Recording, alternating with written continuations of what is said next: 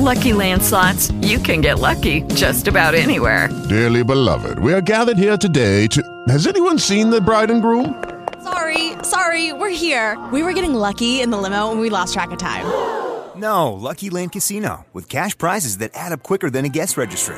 In that case, I pronounce you lucky. Play for free at LuckyLandSlots.com. Daily bonuses are waiting. No purchase necessary. Void where prohibited by law. 18 plus. Terms and conditions apply. See website for details. Welcome, ladies and gentlemen, to the Divine Mind Group Community Call and the Orion Mind School of the Prophets. I'm Jim Davis, your moderator. Today is February 16th, 2020, and I'm Jim Davis, your moderator.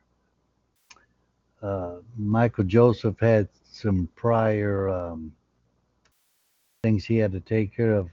I don't know for sure if he's going to be on the call tonight. He may, but he said he had some things he had to take care of. I see that uh, Gil's on here, and guest four and guest two is left, but um, I'm gonna unmute uh, unmute you, Gil. How are you doing, sir? Hey, Jim, how are you? I'm doing okay. Uh, Michael Joseph said he sent me a text said he had some things he had to kind of take care of, and uh, you know I'm not sure if he's going to be on the call uh, later or or not. Um, but um, you know we can kind of have how can I put it a gathering so to speak. And if you got anything laid on your heart, you want to share, I mean, you're more than welcome to. I mean, there's so many things that's going on. I mean, I, I've been gone the past couple days. Um, my daughter's been in the hospital. Uh, she's, ju- I just had a new grandson today. Oh, wow. And uh, yep, uh, uh, it's my second grandson. I've got three granddaughters. Now I've got two grandsons. That's five in all. So um, Congratulations. thank you so much, sir. I appreciate that. And um, you know, good things are happening. That's all I can say. and um, hopefully all is hope hopefully all is going well with you.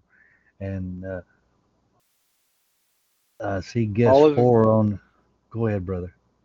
No, all is good. If I mean, if I I, I was going to jump on with in hopes to listen for a little bit, and then um, and then I can I can probably talk probably in about 30 minutes. I I um I was going to listen while I was doing some of my my uh, errands. Um, I got to run around. I'm going to run around town. I got to drop some mattresses off across town at uh, at my sister-in-law's house. But if that's okay with you, if there's is there anyone else on the line that that you can uh, kick the ball around with? Uh, I don't see. No, I see. There's guest 59 and guest seven, and um, you know, I thought Michael Joseph, you know, had something, but uh, you know, I understand when you got to take care of something, you got to take care of it. But uh, I mean, there's, I'll, you know. I'll, if it's okay with you, I'll mute it on my end. Let me, let me do what I need to do real quick, and then I'll jump on as soon as I, I'll, uh, I'll, I'll just, you can leave me on. I'll just mute, I'll mute on my phone, and I'll, and I'll, and I'll get in as soon as I'm done. no, I understand. I just, uh, I wasn't prepared because I was, you Oh. know, Oh, I- you know, I gotcha. you know, for tonight because I thought Mike was going to take it, but then at the last minute he had things to take care of, and what I'm going to do is, uh, you know, that's why I was going to have.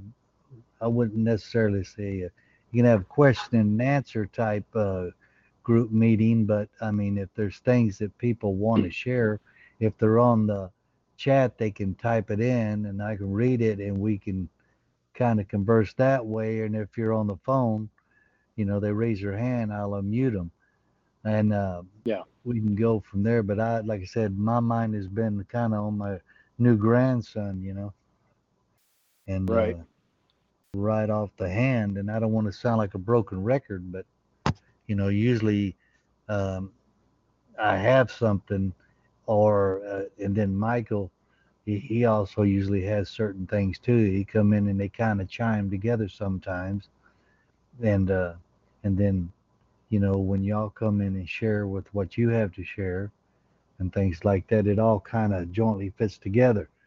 But um, you know, See if see if you can see if you can stall for about ten minutes. Let me get this stuff loaded in the truck, and I'll and I'll get back on it when I when I'm in the truck. So if that's okay, Okay, with brother. you, I'll, I'm gonna mute out Uh, mute out for about five ten minutes, and I'll and I'll unmute myself once I'm in the truck. all righty, brother. All right, thank you. Yes, sir. Well, greetings, everyone, and I do appreciate y'all being here tonight. And I apologize I didn't have uh, uh, nothing for tonight. I mean, it's just that I was kind of preoccupied with my new grandson and things uh, that was just born a few hours ago. The past couple days, we've been up at the hospital, and finally, he was born. He was born, uh, you know, like I said, about I guess three, three fifteen, something like that, and uh, kind of enjoying that a little bit. But I knew I had to have this call, and Michael Joseph, that's usually on here, um, he had some pre-engagements he had to take care of, and uh, you know, maybe we can have. Uh, I see. Um, uh, what do you call it in here? Donna in here. Maybe I can unmute her and see if she's got anything she would like to share, and we can kind of chat back and forth together here. You there, Donna?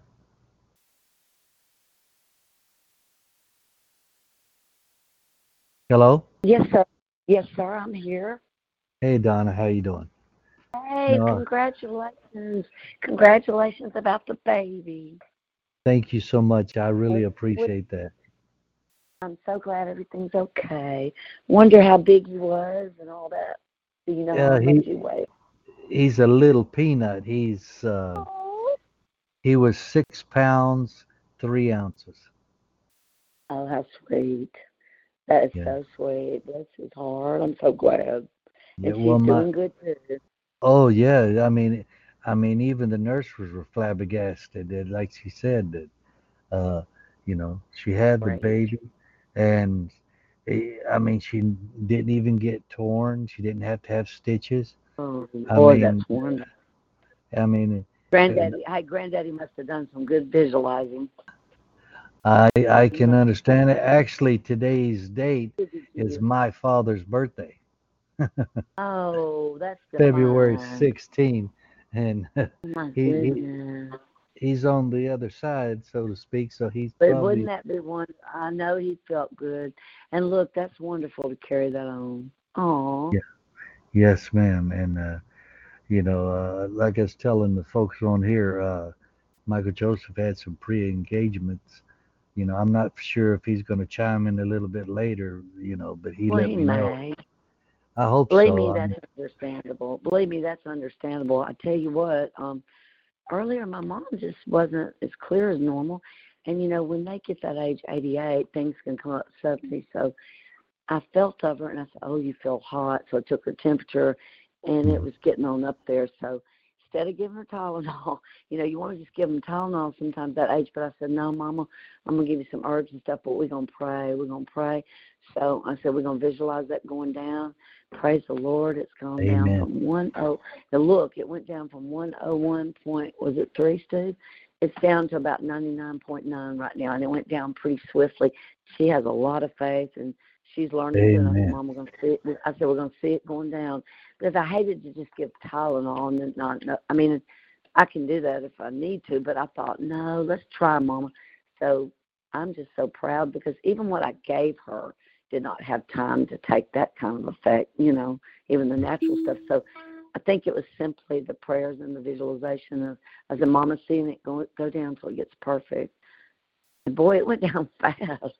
I'm tickled. So I gave thanks to Yahweh for that. Really good Amen. because you can get distracted with stuff sometimes, and and then you don't get to chime in. So I'm just tickled that she, and she feels so much better. I can tell, and she's clearer. And uh, but thank God a nurse told me that nurses can be sometimes smarter than doctors. I did not know that. See, mother had never been sick till she got that valley fever. And a nurse said, now, if she ever acts unclear, Donna, she said, at that age, even a simple thing like a urinary tract infection or just a cold or sinuses, she said, when their temperature goes up, they are out of it and they suddenly get weak or they say things that don't make sense or they get confused. And so Yes, ma'am. I'm really I'm really having to learn about that. And today I it just seems a little a little different, but I just want to give a little victory uh, report on that. That she's really doing better quickly. Man, Amen. Uh, good. I was on the call. That way I got on the call. Yeah, I see we got uh someone got their hand up, but before I uh, unmute them, I good. I would like to comment on that. You know how you said that you you you spoke the word in that and you stepped out in faith in that. You know, the scripture Yeah. tells us that the divine creator, he said he put his word above his own nature. Isn't that something? That's And beautiful. The the word is so important. I mean, Mhm. It says by his word he created the heavens and the universe. And that that that word that is in us that divine nature that imagination that that is within us that deep-seated spirit of the almighty creator that's within us you know thoughts are things. We think it and therefore out of our heart our mouth will speak. And when we when we speak it out and verbalize it out therefore it it comes forth and manifests just like the creator did.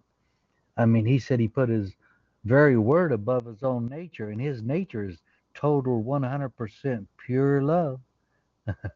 And so that Amen. that That's that word that we that we speak out i mean when we're when we speak those things out in faith and in truth we're speaking the very words of the creator as if if he said it himself right here.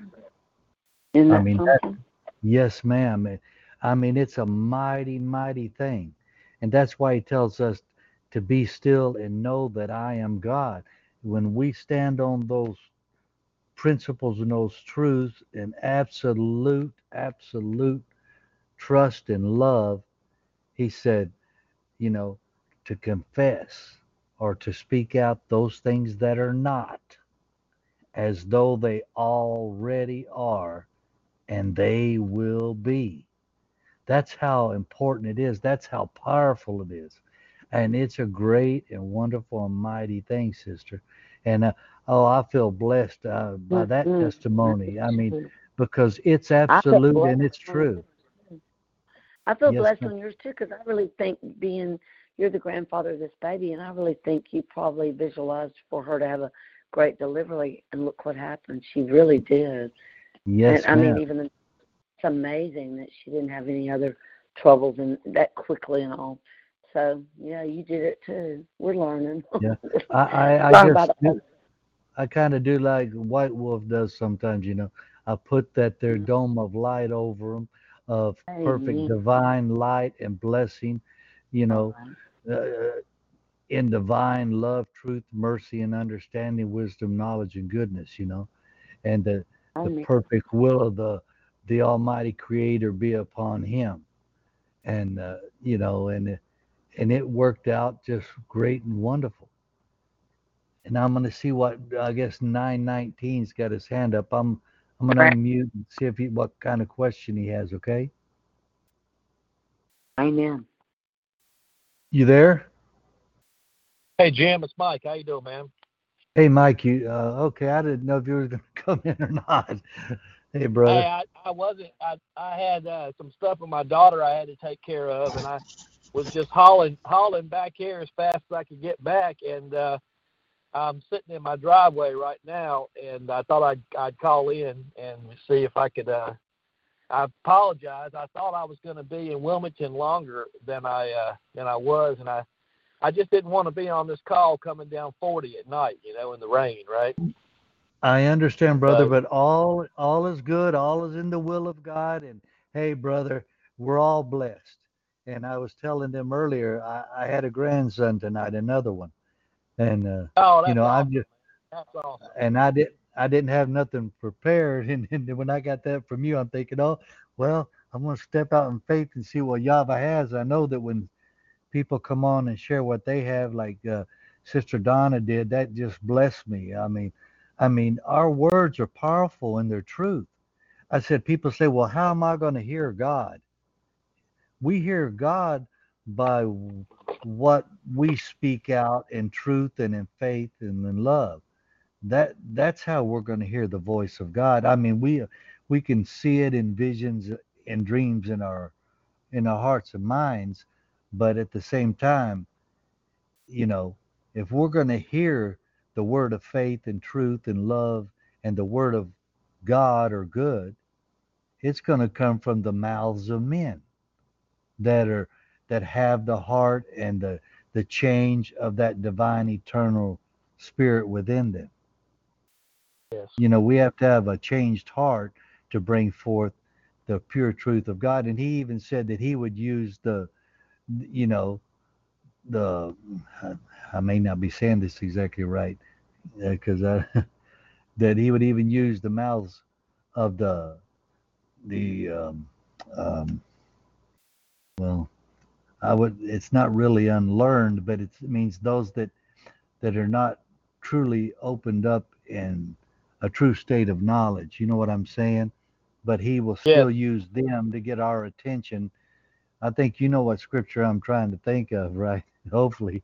I, I know Uh, I know it, but I can't quote it. But I know exactly what you're talking about. Yep. and and uh, you know, because uh, like I was talking to someone earlier, I said none of us know everything.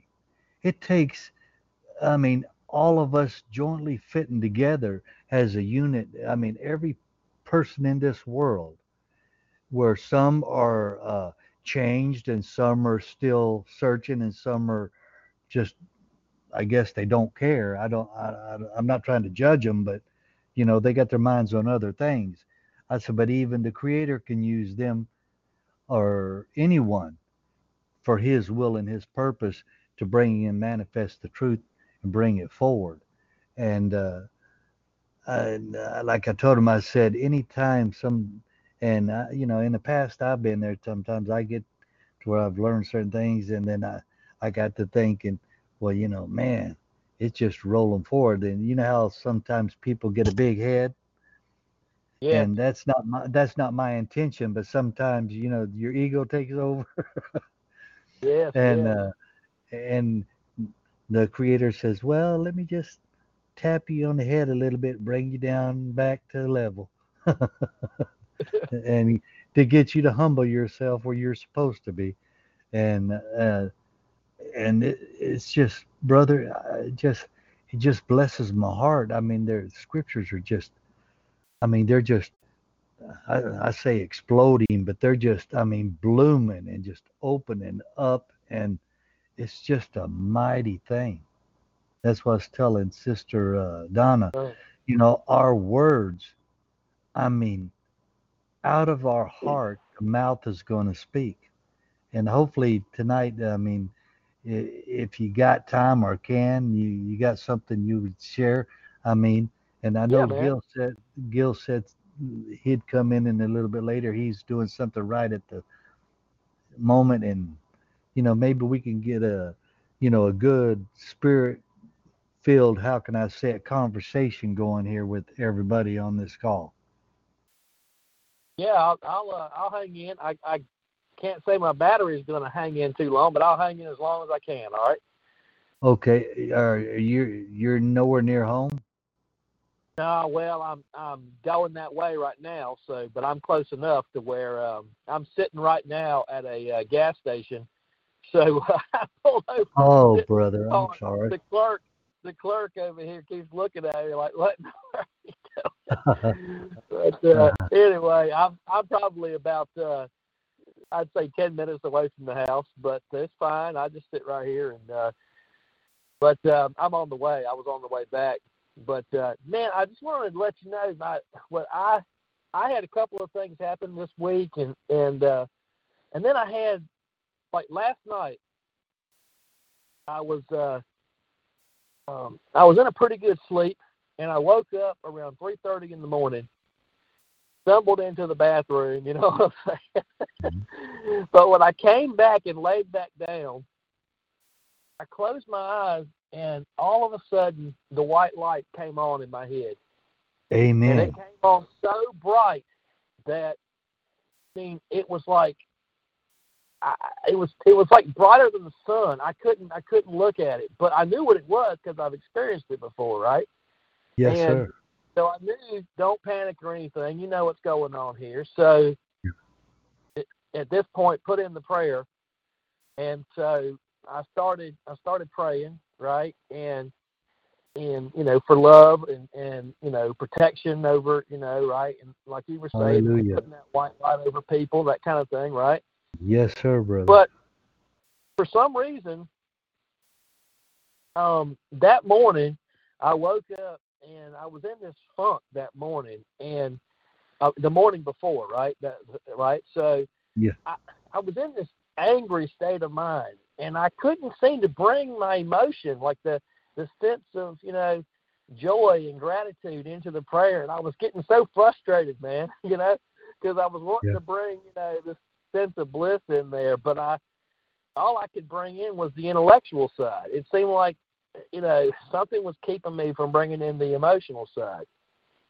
Well i um i woke up the next morning and um and i got to thinking about it. And i was like you know if you think about your intellect as like a different person which occupies the temple right yes. you can you can call it an ego if you like, or you know, I like to just call it what it is. I call it the intellectual ego. Like I think we have different types of egos, which uh, which I think are like different persons, spiritual entities, which occupy in this temple. And um, but there's this intellectual ego, uh, if you will. And if you really have a strong intellect, it's like you said a minute ago you can really have an, an arrogance about it and and you can you have to really check yourself because Yes. you know you, you can think to yourself well i'm so much smarter than everybody else but see everybody like i have a friend of mine and and he's got a little dyslexia and he's got a little adhd um but when it comes to building like you know handyman stuff plumbing elect- electrical carpentry this guy's probably got an IQ about 165. I mean, he's a damn near Wow. genius when it comes to Yeah. building, right? Yes, sir. But if you ask him to solve a, you know, some sort of engineering problem, or you ask him to come up with a plan or what you want to do in business, you may as well be asking him to resolve Einstein's equations, right? yeah, I know where you're coming from. Right. And if it comes to anything with business and structuring business, he just he just can't seem to do it. He's got some kind of block. So his intellect, when it his his eh, you know intellect quota in regard to business is probably you know a fifty, but when it comes to building, man, I mean he's a freaking MacGyver, dude. I'm telling you, this guy's incredible, right? That's great. So Amen. It's easy to have like if if you've got like a really strong intellect to do certain things in life, it's easy to exercise your intellect over other people and almost put them in a point uh, of view where they feel like they've just got to submit to you and you're the king, you know. Um, and Yeah, that really desire. I'm sorry, brother. huh? No, I was just saying that desire. Just you have that desire about a certain subject, like you're saying, and it's kind of set in your mind, and uh, we, I guess, we press it further than we normally would, and that's what I was Yeah. basically calling the ego. Not that I'm smarter than anybody else in that, but sometimes it's like we we're trying to insist on it to to get it out there, and uh, and the people may not agree with it or you know what I'm saying? And because I don't want to get where like people think that I'm arrogant and and that I know more than them or that I'm thinking I'm better than them because I try to steer myself away from that as often as possible because I mean we're all the same. I mean it's just that sometimes that fleshly carnal minded ego gets in the way Yeah. and and we kind of it wants to insist on well I I want to put this subject out there and you know to let it get them to see it my way, even not whether they believe it or not. But you know, it's you know what I mean. You just want to put it out there so bad, and I do. It might it might not really amount to a whole lot, but to to you at that time, it's like, bam, I got to get it out there, and that's what kind of where I was coming from. Oh, I get it, man. I, I think Bob Marley said it in one of his songs. He said, "Every need's got an ego to feed," and yes, sir. You know, the thing is, is that this intellect, if if, if you look past whatever you're trying to do, you know, um, I'm gonna say whatever I'm trying to do, and you look past into the eyes of somebody who may not have the same level of intellect on what you're trying to do together but just understand that this being is just as much God as you are. And Amen. Yes. Just because they don't have that particular blessing of of intellect, they've got other uh, skill, other talents that are um, just as good. And and so when we exercise, I say when I exercise my intellect over someone else, you see that pride it goes before the fall because that yes. intellect is like the, the Pharaoh in the kingdom, which takes the kingdom of God by force. It it literally says, you know, I got this thing figured out, and you know, you all need to, you know, come sit at my feet and listen. But the reality is, honestly, Jim, I, I go back and I look at where I was years ago and where I am today, and many times, I, I'll be honest with you, I, I'm having a harder time opening my mouth today because there's so much I don't know. And and I granted somebody told me a while back, yeah, but you you've had so much experience, you should share it with people. That's fine, but what I don't want to get up, I, what I don't want happening in me is I, looking at another human being and saying, "You need to listen to what I have to say." Uh, you don't I need to listen bro. to a word that I have to say. You know. Uh, I understand. You know where you're like like what you're saying there. I mean, I mean, I believe that. I mean, I haven't met you personally, but I know you through the call and stuff and our conversations. And brother, and I'm not trying to fill your head with air or nothing that and inflate your head, but I mean, I know that you're a very knowledgeable man in many many areas, and uh, and I'm thankful for that. I mean, because a lot of things that you bring forward. I mean, blesses. Uh, I'm speaking from myself. I can't. I mean, the others can tell you, but I can't speak for them. I can only come from my perspective. And you've blessed me a hundred times over, brother. And you know, like I said, I'm not trying to, you know, to feed your ego, but I mean, as a brother to brother, I mean, I get you it. know, you're a blessing, and I want you to And know so that. for me, thank you for that. For me, I think the key, I think the thing that crux, the, the center point, the fulcrum of, of what this thing needs to be balanced on is intent. And what is the intent? Is it to exercise, you know, what I know and, and build myself up and say, hey, look at me, look at all that I got? Or am I going to share with you, uh, brothers and sisters, because I'm going to share in love so that you know, hey, I'm going to bring my piece of gold to this love feast, and you bring yours. And ultimately, I think that you know, we, you and I have talked offline, and we've we've always said, and Gary said the same thing as well, that you know, ultimately, you like this to be a feast of tabernacles where everybody comes and they share their gold, and we're all edified. We don't end up feeling like we owe some something to somebody else because they did whatever. No, I mean we're in service to each other Amen. uh, understanding that you know some of us may have certain gifts that others don't have. That's fine. You know, I mean, some people are born empaths. Some people have the gift of healing. Other people have the gift of love. They can they can shower love on you and peace like you can't even believe. You know, when you're in their presence, right?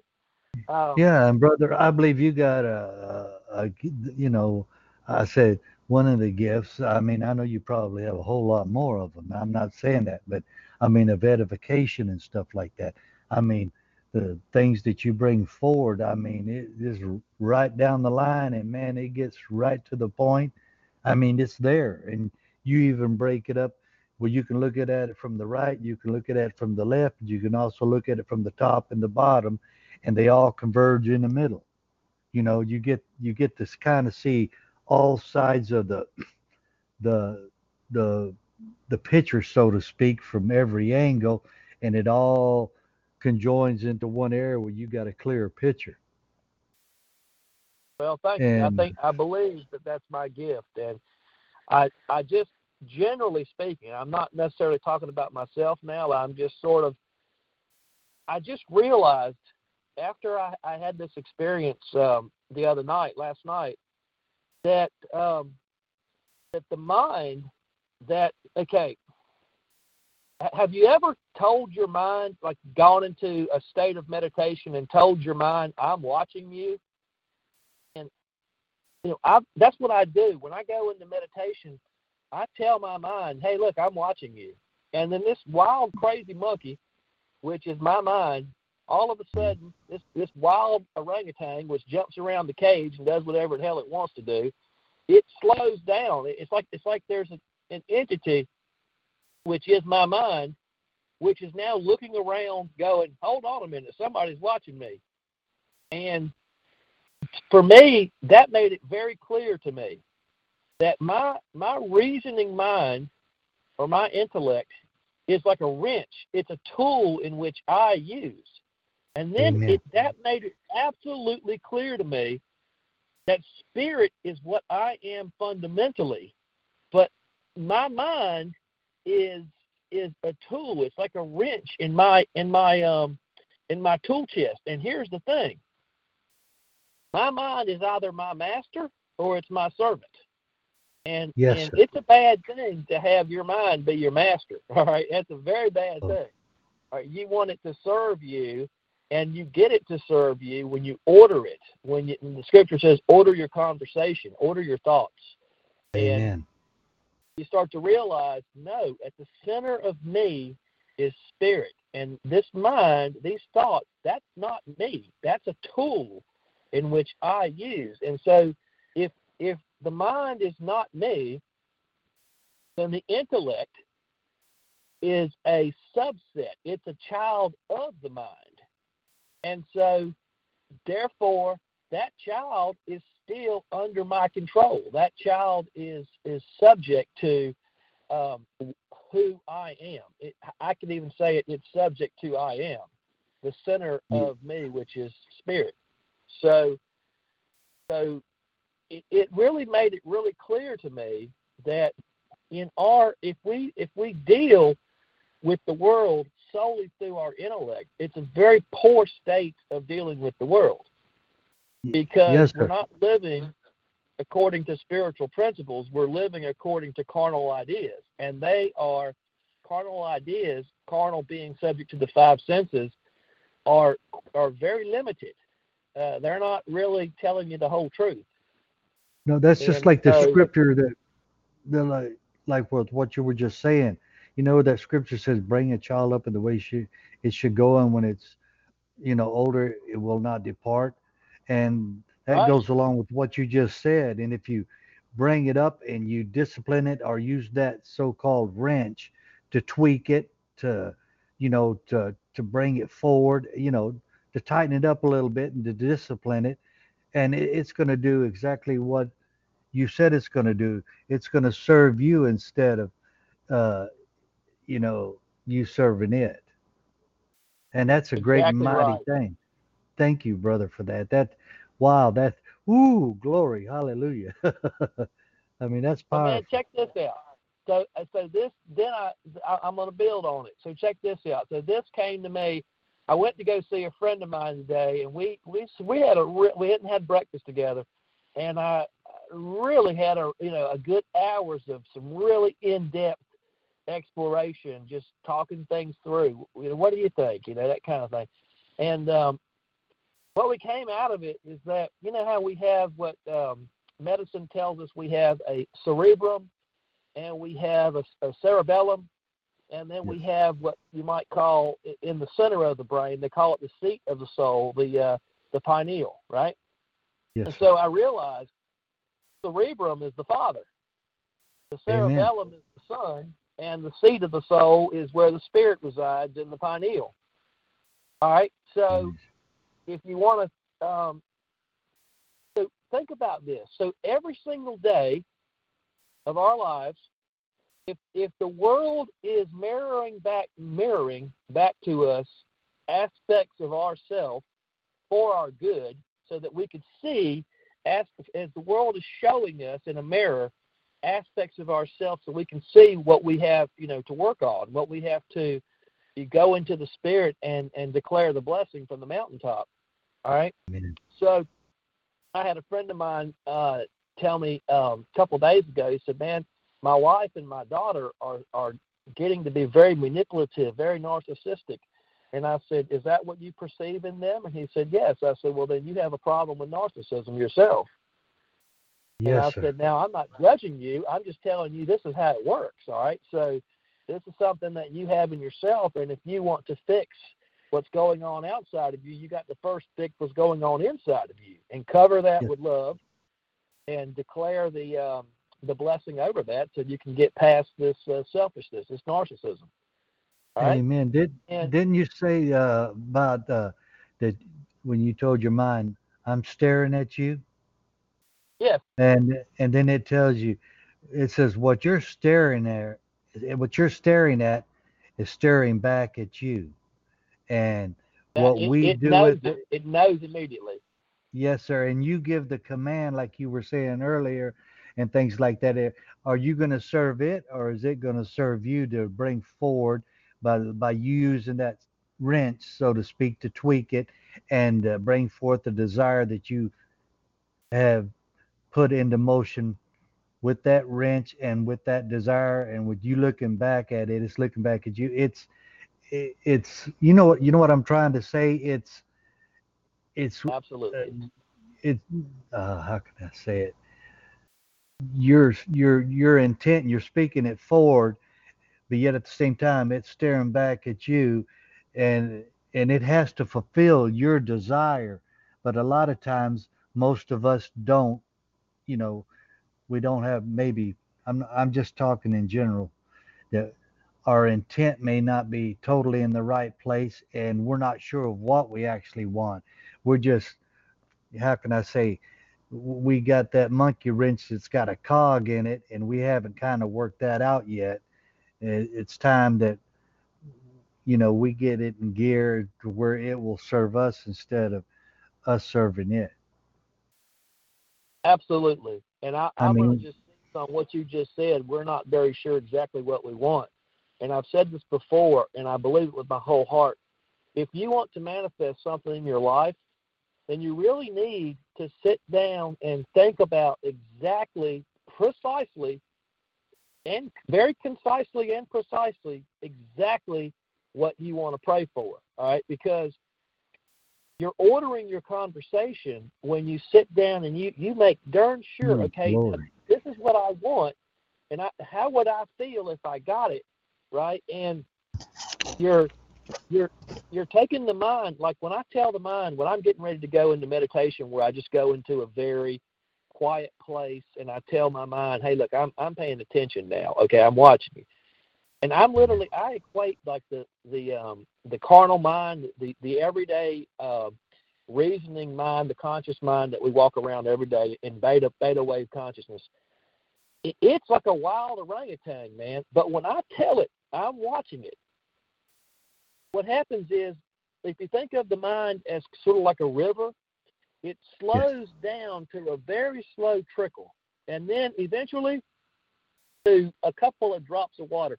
And what happens is, every now and again, you'll see a thought like a little wild animal trying to run across your screen, okay? And you're like, I see Yes. you, you know, get out, get out, get out, you know. And I can see you, and the thing will turn around like a wild animal, like a deer, like it's been seen, and then take off running, right? And Yes, sir. and what I'm trying to say is like sometimes in meditation, I want to just go to a point where I'm very still and I'm very peaceful and I'm just waiting for the blessing. Other times in meditation, I'll let those thoughts just go ahead. I, I I'm not going to stop them. I tell them I'm watching, but if they if one of them comes into my mind, I just let it go ahead and run across my mind, and then I just let it go. Like I don't even try to stop it. Like it's a wild deer in the in the forest. I just let it run, right? Yes. And I don't even try to stop it. I just say, "Hey, look, I saw you. I saw you there. Now, you know, you know, I'm paying attention." But the point is, is once you start watching your mind, then instead of that raging river of just ceaseless information that just flows in without any control, it slows down to an absolute trickle and it becomes very quiet. It it becomes it becomes very submissive, and uh, almost to the point where it's waiting on you to give the order. What I mean, in other words, hey, okay, uh, it's paying the, the Lord in the temple has now, the Lord has sat down in this temple, and you know there's someone on the throne now. Okay, it's been vacant, and we've been having our way for a while now, but now there's someone on the throne, and so, okay, what do you want us to do? Well, I want to share with you what happened to me Friday. A lady came to my place, and she came specifically because I asked her. She's a masseuse, and I asked her to come because I'm having this problem with my uh, my left shoulder, and I had like a um, couple of vertebrae in in my neck that, that was pinching a nerve, and it was causing like shooting nerve pain to go down my arm. Right. So she was telling me, okay, so what I want you to do, I, I I know exactly what you what you're doing here. And I said, we're going to work together. And I said, okay, let's let's let's let's go into to unity here. And here's what I'm going to do. I'm going to verbally thank my nerves and my cells in the body for um, acting and performing to their utmost ability. All right. And I said, you just keep working. I said, you and I are going to enter into unity and what I'm going to do is every time you do it, I'm just going to thank thank myself for just doing such a great job for me, right? My nerves. Amen. And well, I'm telling you, in in less than about a minute and a half's time, I had my head laying down on my left shoulder. All right. Hallelujah. Hallelujah. She says, she says, I don't know how. What is this you're doing? I said, Well, I, you know, every cell in my body is subject to I am. Okay, because all the spirit. So when the Lord sits down in His temple, everybody's got to take notice. Every knee's got to bow. Amen. So every cell, every nerve, every organ, everything has got to bow because in, in every single cell is a nucleus where the book of the law is written. So every single cell has the book of the law, and, and it's just waiting for he who the law testifies of, is a witness of to sit down on the throne. And so before about two minutes of time, we're going back and forth like a pendulum. And I had my head laying flat on my left shoulder and flat on my right. She's Hallelujah. like, you got pain? And I said, no, no pain. I'm pain free. Amen. That reminds really, me of the. Go ahead, brother. Go ahead. No, no, you go ahead. No, that reminds uh, me so, well, when, what you were saying reminds me of that centurion. Remember when he asked the Messiah teacher, which is, you know, the like you were saying, the God sitting on the throne, and he says, uh, when he said his servant was sick, they came to him, and he said, "Well, you want me to go heal him?" And he said, "No, I have no need. You have to. You only say the word, and I know it'll be done." Right. You know what I'm saying? I mean, everything That's you're right. speaking tonight is, oh, hallelujah. It's just all falling into place, brother. I mean, it's all jointly fitting together. I mean, it, I know this was ordered of the Creator. Oh, my God. Yes. Everything Well, that you're talking week. about. Yeah, man. This week has been really a crazy kind of week of just really weird things happening and and like different things happening as a result of um like okay I, I'll tell you guys on the call something that happened to me years ago. You know, I I, I had you know went to NC State and and did all the work. I, I got multiple degrees in engineering. I went and apprenticed. I became an, a professional engineer in exactly the the requisite time. I I did everything right, worked hard, rose up to department head of a very large engineering firm, and then became um, an owner of my own engineering firm and went out and ran it. Well, I decided to to test the system. Okay, and and I don't know why I did it. I I look back on it and wonder if, if these days, you know, if I had to do it all over again, would I do it? And I tested it, and they showed me without any, you know, if ands or buts that this license does not belong to you. This is something that we have granted to you to to do a deed on behalf of the general public. Okay? And so I used to think it was my license, okay? And that I would do with it and I would treat it as if I was a banker and I would, you know, I would go get insurances and protect myself with insurance. Well, I I soon found out that it wasn't my license and they they went ahead and they revoked it, right? Now I had put in all these, I mean, 10 uh, over 10 years, okay, of effort yes. in getting this uh, license. And after those 10 years and they revoked it, I thought to myself, woe is me, man. I mean, you know, um, actually more than that. It was more like um, 15 years, okay, because I had I had I had practiced outside of um, you know getting it. Anyway, what I'm saying is, um, I thought, geez, this is my livelihood, and these guys just took it like it was nothing, you know. And I had a lot of hate in my heart, right? I had like, you know, these SOBs, you know. But I was talking to a guy this morning, and I told him, I said, listen, if that hadn't have happened to me, you know, I'd probably be the most arrogant, self-centered son of a bitch you've ever met. All right, because back in those days, you know, I owned multiple corporations. I was vice president of this, president of that. I had about 14, 15 real estate holdings. Just you know what I mean? If you ask yeah. me, tell me about yourself, Mike, I say, well, I'm in real estate, I do engineering, I do construction. I, you see, but I never could actually get around to telling you about Mike. I'd tell uh, you ah. about all these offices that I held, but there was no Mike there. I see. And the thing is, is I had to go through this loss in order to to grow spiritually. And so now I don't count this as a loss at all. I, I, I obtained unto the greatest thing of all, the pearl of great price. This the license is nothing, man. It's nothing. Amen. And in fact, what came to me today was all I have to do is sit down and order the prayer and to get right in my mind. If I want this license back, I just get get order my mind correctly, sit down and order the prayer, and and cling to the prayer and know nothing is impossible with God and I'll get it back. But when it comes back to me this time, I'll be so much better for it because I had to go through all this experience of loss. I had to go through these periods of learning to trust that God is able to provide, you know. And and so, you know, I went through, man, I, I was at a period in North Carolina, if you're pulling down around twenty five hundred dollars a month, you're living pretty good. That's that's middle class living. That's middle middle living. Okay. Yes. So I was doing about twenty five thousand a month. Okay. So I was living high on the hog. Okay. I wasn't living in the upper crust, but I didn't have any wants. I'll tell you that, right?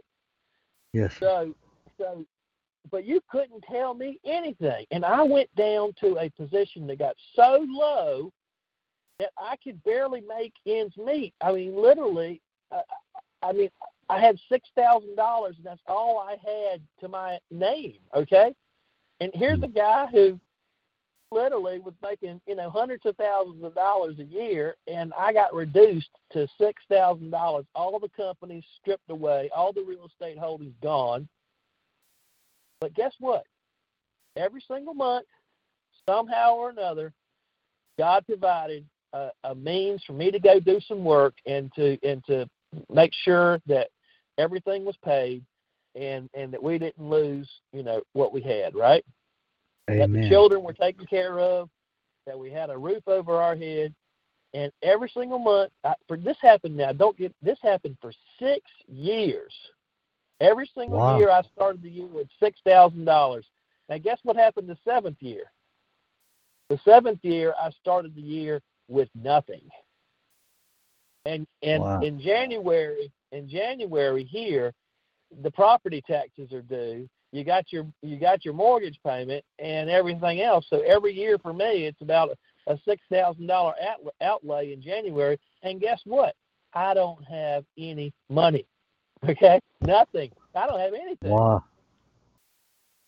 Well, You got faith. along, And you know what? January hit, and and about the middle of January, a um a big project came in, and I was able to get on that, and and so I was a little bit late paying the property taxes, but the guy gave me a little uh fine for that for interest, but it all worked out. I was able to catch right back up, and then after that, it just took off, man. Here I am. I don't Amen. have the license, and yet all this opportunity came rolling in out of nowhere, which, you know, my deal has always been if the work is presented before me, I'll go to it like a dog to a neck bone, all right? And and I don't care if I got to power wash people's houses, if I got to, you know, if I've got to do carpentry work, if I've got to power wash their driveway, I got to paint your house. I don't care what it is. If the Lord says this is what you're gonna do, son, then you're gonna go do it. All right? Because the way I figured that that's how it would happen. If somebody called me up and said, "Hey, man, I got this job here, uh, painting a house. You want to get in on it?" That was all I needed. That's the Lord saying to me, "Hey, man, you're gonna be painting the house this week." Amen. And so here I went from owning all these businesses and and and thinking of myself that I was somewhat to be reduced to a position of where I was a day laborer. All right. Hmm. Now, I'm telling you that you know you talk about a bruise to your ego, but in this transformation, it, while this was happening, even though I will be honest with you, I hated it. I, I hated it. You know what I mean? I, I went from doing so good to all of a sudden, you know, and I used to beat myself up and say, why did I have to make why did I have to make this decision? Why did I do this? But now I see that this decision was for my good. Ultimately, in the end, it was for my good. And I had to go through these miserable times and and what I thought was misery, but on the other hand, I was taught during this time of quote unquote being in the wilderness to trust our Father, to have ultimate trust that, hey, man, I'm going to yank away all your finances, and now let's see if you can trust me.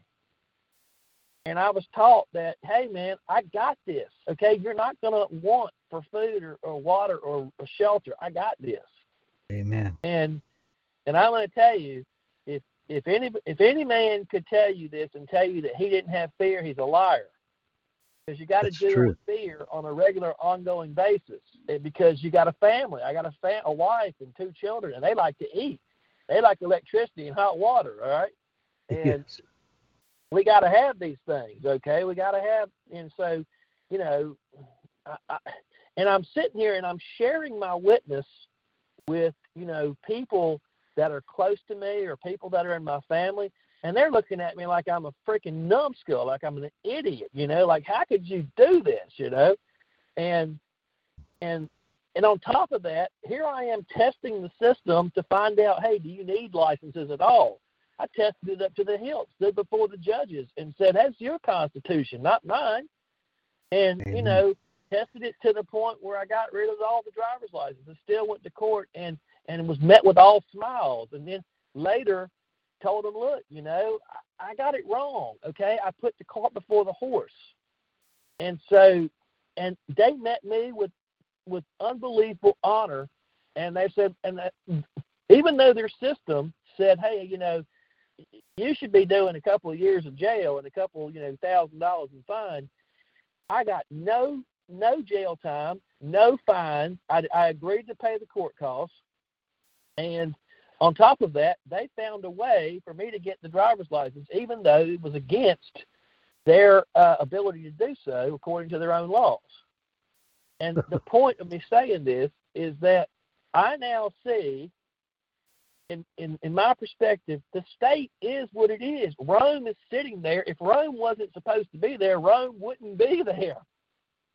Okay, the Yes. Father allows it to be there. So, so we live in a system, and it is what it is. And what we make of it is is dependent upon how we order our our internal conversation, because we're going to either be subject to the outer world, or the outer world's going to be subject to us Amen. and we can live in absolute peace and harmony with all of this, you know, so-called quote unquote oppression. the people who feel oppressed by the outer world are the ones who have not yet ordered their conversation. And and for me, I had to go through these seven years of just being belittled to see that I no longer have to be angry. I, I can sit in the center of, of my being and be still and know that I am God and sit down on the throne and command the blessing. And it has to be. It, it, it's not a it can it can be or it might be.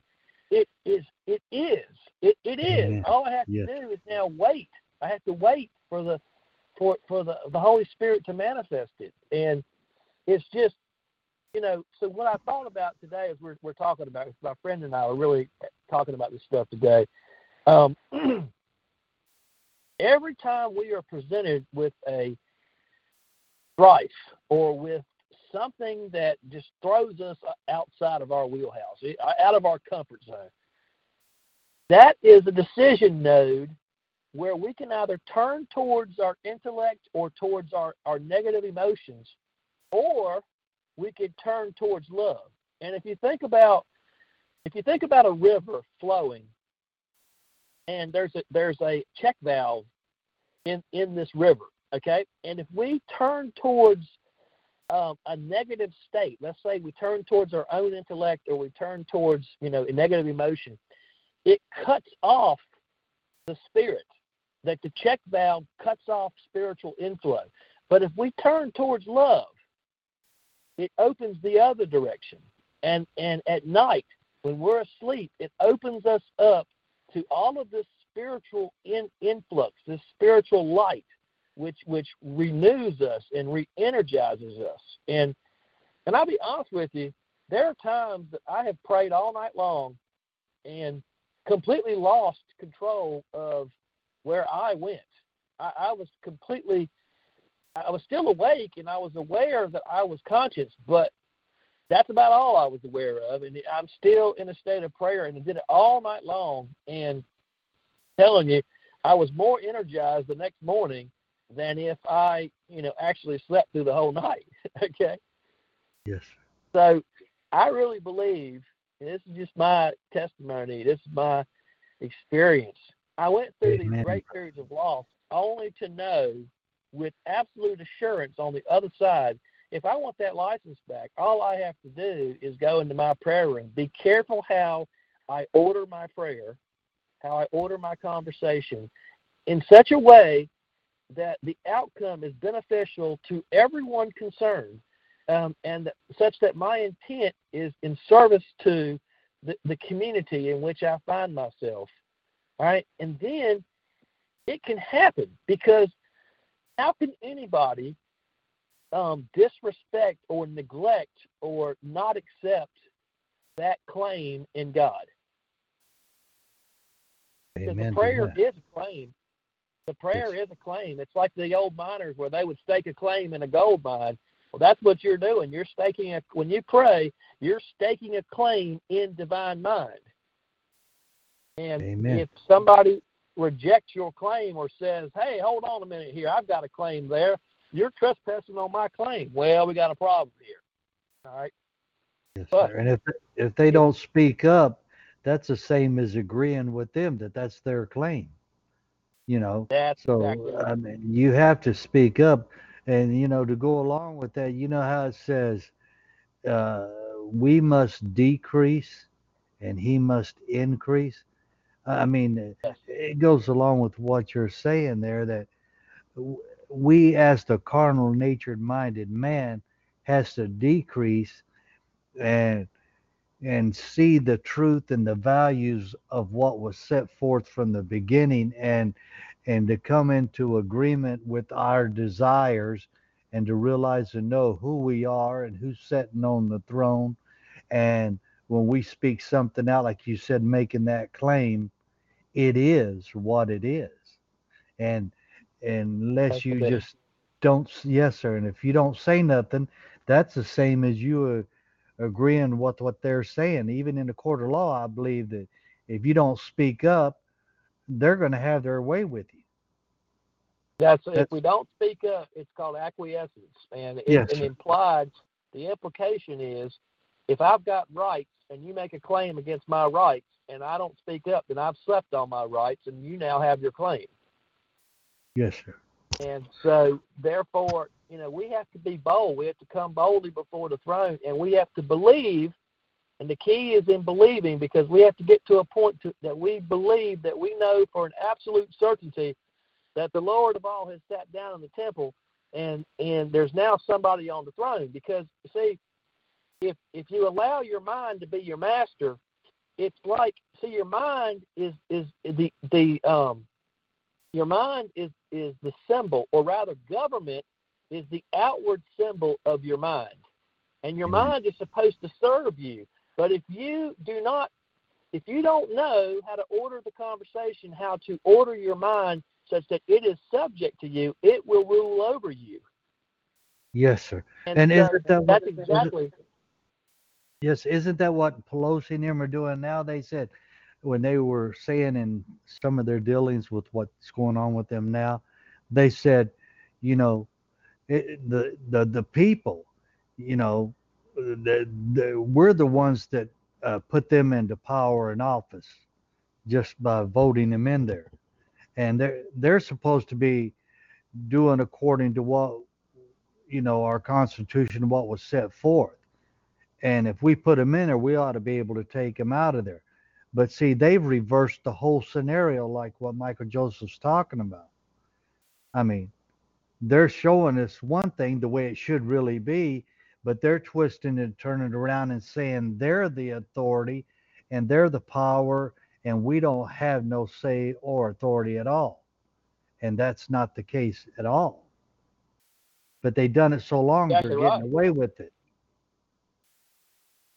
Well, think of it like this right here. They tried to trick the master, and they said to him, uh, you know, who's you know who's greater? I mean, what about Caesar? I mean, whose face is on the, the coin? Jesus said, well, whose face? Give me the bring me the coin. Whose face is on the coin? He said, well, Caesar's. He said, well, give unto Caesar's what's Caesar's, and give unto God's what's God's. And he even basically said to him, hey, look. God owns everything. There ain't no Caesar if there's no God, okay?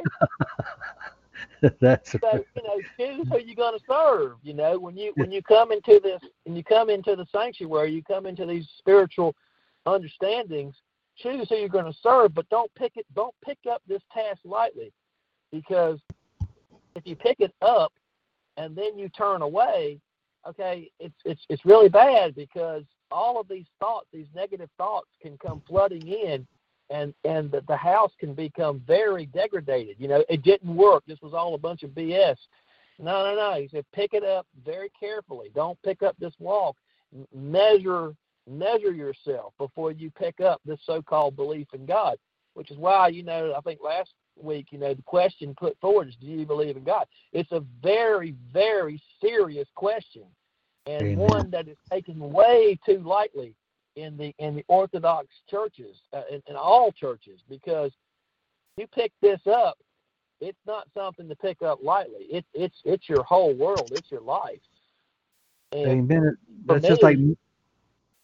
Oh, I'm sorry, brother. That's just like Moses ahead. going up, like Moses going up on the mount, you know, to see the burning bush, so to speak. In other words, he realized that that divine spirit was within him, and that the divine mind was burning within him. You know, the light synapses going through the the the brain aspect, and he knew that the Creator was there. He did he didn't know the name, but he knew there was something there. And it says he went up to see the bush that didn't burn, uh, you know, and then he he says, well, well, what's your name? He said he called out Moses, which was his higher self calling out to himself, saying, and Moses, Moses, he said, take off your shoes. Shoes represent understanding. In other words, that understanding that you have, take it off, basically set it aside and listen to what I'm telling you. And Amen. You know, to get rid of that carnal minded earthly man, so to speak, and and listen to what I come up hither so I can show you what's really taking place and give you a greater understanding. And you know, he told Moses, you know, he's going to send Moses to you know, to free the children of Israel. And he said, But who am I? He said that he would go with them and be their farm and that, you know, he would teach them what to say and what to do.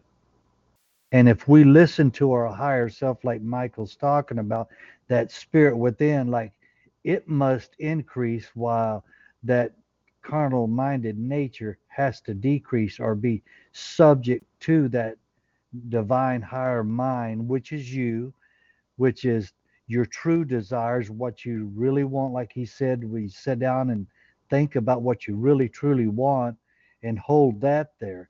And it will it will happen just as you see it and as you say it. Our words are so, so powerful.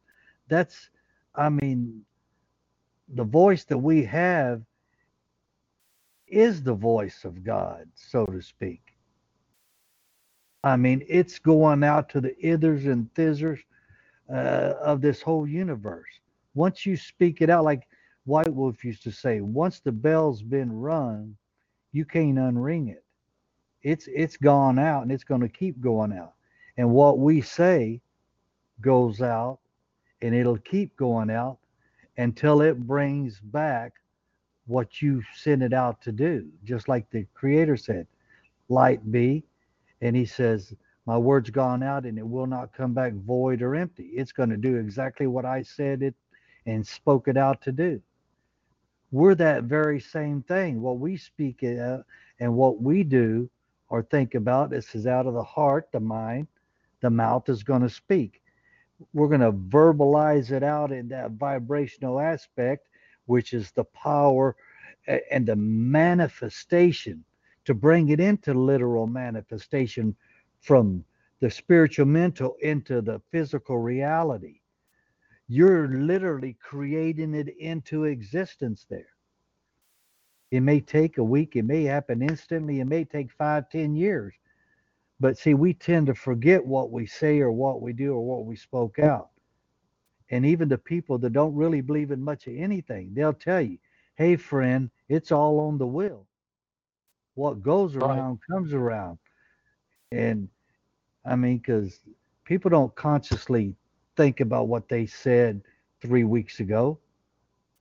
I mean, but it's gone out, and we wonder why all these stop signs are or negative things happen, it's because if we think back and really meditate on it, these things will pop up and be brought back to our remembrance to where, oh man, I said that in a, you know, because uh, somebody said th- something to me and it kind of ticked me off. So I spoke something out I shouldn't have spoke out. That's why this has happened. But they're they're like stop signs to us, to saying, hey, wait a minute, something you said or done through action or word wasn't right. So this is like a stop sign because the things were going negatively for you. So what it's telling us is to stop, to repent, which means to turn around in a 180 degree direction, go back the way you came from, and regroup, think about what you said, what you done, or what you really truly want, and start from there and speak that out, then proceed forward after we do that. And I mean, it's that easy, but we've we've kind of been taught all this jibber jabber stuff from uh, you know the Sanhedrin priesthood and the Catholic and the Protestants and all these others. And I'm not saying they're not good people, but you know it, it says that the Messiah teacher opened his mouth in wisdom and knowledge, that he didn't just blurt things out. It said he always paused before he spoke it out. He thought about what he was going to say and how he wanted it. I mean, it's just like they were going to stone the the woman for adultery, and they were all they were getting up there ready. Hey man, let's just let's get the job done. They were all happy about it. And they said, Well, before we do that, let's go see what the Messiah teacher has to say about it, since he's so holy and everybody's following him. And they go to him because they they knew what their intention was was to kill her. But they went to him, and he says, "Is it not right according to our law that we could stone her to death?" He said, "You're correct." He says, "But he that was they didn't think about this. He said, He that is without sin cast the first stone. I mean, mm-hmm. you you've screwed up here and screwed up there. How can you be any better than her? I mean, if you'd messed up, you want to be forgiven. Why can't she be forgiven? That's right. Yeah, that's why he Hey, says, man, I, I'm a. uh, You like music, don't you, Jim? Aren't you a music guy? "Yes, sir, brother." There's a, a band that I really like, grew up listening to called the Grateful Dead. Oh And yeah, You would think, and you would think to yourself that the Grateful Dead is not a very spiritual band, and you would be absolutely wrong. yeah. You're Their talking about Garcia. So deeply, yeah, their songs are so deeply spiritual as to shock you how deep. And when you said something about a, a bell a minute ago, they got a song called Franklin's Tower. And I'm going to read you a couple of lyrics here, man. Just listen to this and tell me if it doesn't sound like that these boys were onto something, all right? Amen. It said, In another time, forgotten space, your eyes look through your mother's face. The Holy Spirit, man, your eyes are perception. Amen. Wildflower seed and sand and stone, may the four winds blow you safely home. He said, I'll tell you where the four I'll tell you where the four winds dwell. In Franklin's tower there hangs a bell. It can ring and turn night to day, ignorance into understanding. It can ring like fire when you it can ring like fire when you lose your way. God save the child that rings that bell. It may have one good ring, baby, you can't tell.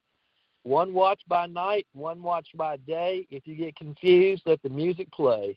He said, Some come to laugh their mm, passed Oh, away. Some come to make it just one more day. Whichever way your pleasure tends, if you plant ice, you're going to harvest the wind. Amen. And I, I mean, you know, a lot of people, you know, they they they can't even imagine that you could go to a rock and roll show and hear the gospel. Yet they're they're Mhm. laying down in this song the deeper aspects of the gospel. Like they got another song called Uncle John's Band. Come hear, Uncle John's Band, play into the tide. We got some things to talk about here beside the rising tide. John is the elect. Uncle John's band. He's telling you, come hear the real truth by the riverside. Amen. you know. And we got some things. And he, he says, he says, you know, he says, God damn, I declare, have you seen the like? Their walls were built on cannonballs. Their motto is, don't tread on me. You know, that's completely in opposition to the spirit of peace. They they take the kingdom of God by force, by armies. Okay Yes. and and so he's he's like you know he even uses the word goddamn he's like man can you believe this shit you know and and you know you just can't even imagine going to a rock and roll show and hearing the the inner meanings of the gospel you know and yet I tell you, man, you, you, you tune into the Grateful Dead or, or or Bob Dylan, early Bob Dylan, like '64 Dylan, unbelievable the depth of their music. Oh yes, sir. Same with same with Bob Bob Marley. You know how they say Bob Marley, all, all the isms, schisms, and you know, going to heaven in Jesus' name.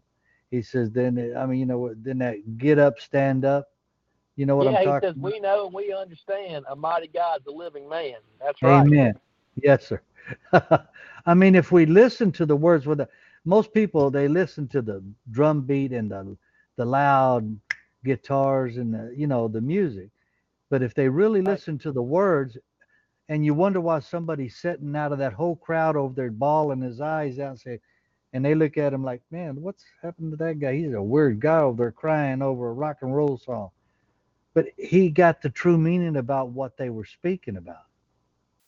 Right. You know what I mean? And it, it, Oh it- yes, absolutely. it blesses your heart. I mean, that that's you know, it says that many of them they weren't aware of their day of visitation when the Spirit come to them and it was brought forward, whether it be in a in a lyric or in a the words of a song. You know what I'm talking about, or Uh, I mean, there's so many different ways that the the Creator can speak to us and talk to us. He said, he said, if we don't cry out unto Him, He will cause the very rocks to cry out unto Him.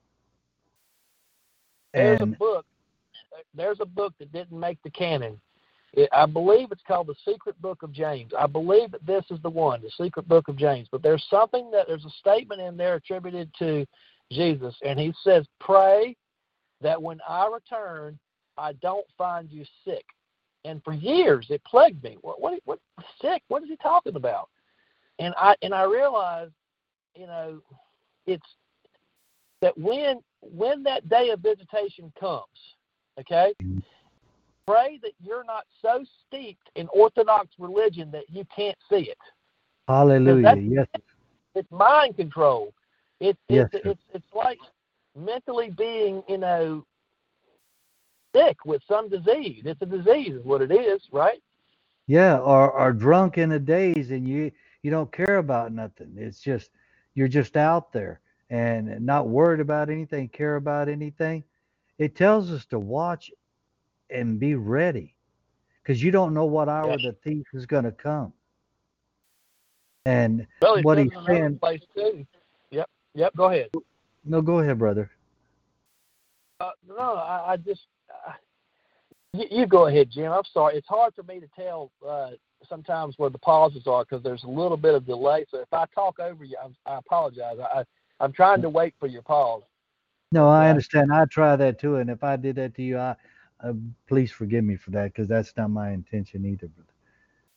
Yeah, but yep. like like you were saying uh you know if if we just allow the allowing and let the you know the the spirit envelop us and lift us up into that on high estate of utter bliss within our being and within our mind to where we can just radiate that glory and the light of the the majesty of the almighty that is. I mean it, it, it oh my god. Everything is light. Even the vibration that goes out from our voice it's light it's knowledge it's understanding. I mean when they say light we think it's a, a physical physical light like we turn on in the house. And and in a way it is but there's many different spectrums of that light that we don't see. He said he, he said even in total utter darkness he is there. He is the light thereof. And he said he he conceals himself in thick clouds of darkness isn't our mind inside of our mind where the pineal gland like michael joseph was talking about earlier isn't that in utter darkness? But yet that pineal lights up and he said if your eye be single your whole oh, mighty god he said your your your body is filled with light. I mean it's oh man it's just so many wonderful things that spring forward out of the the understanding and knowledge of that divine essence and that creator that is. And to have people like Michael Joseph and everyone on this call when they bring forth the the praises of Yahweh I mean how could it not be a blessing and a great oh hallelujah a great mighty feeling of exuberance and exaltation within your being of that magnificent all that is and that we can be part of that.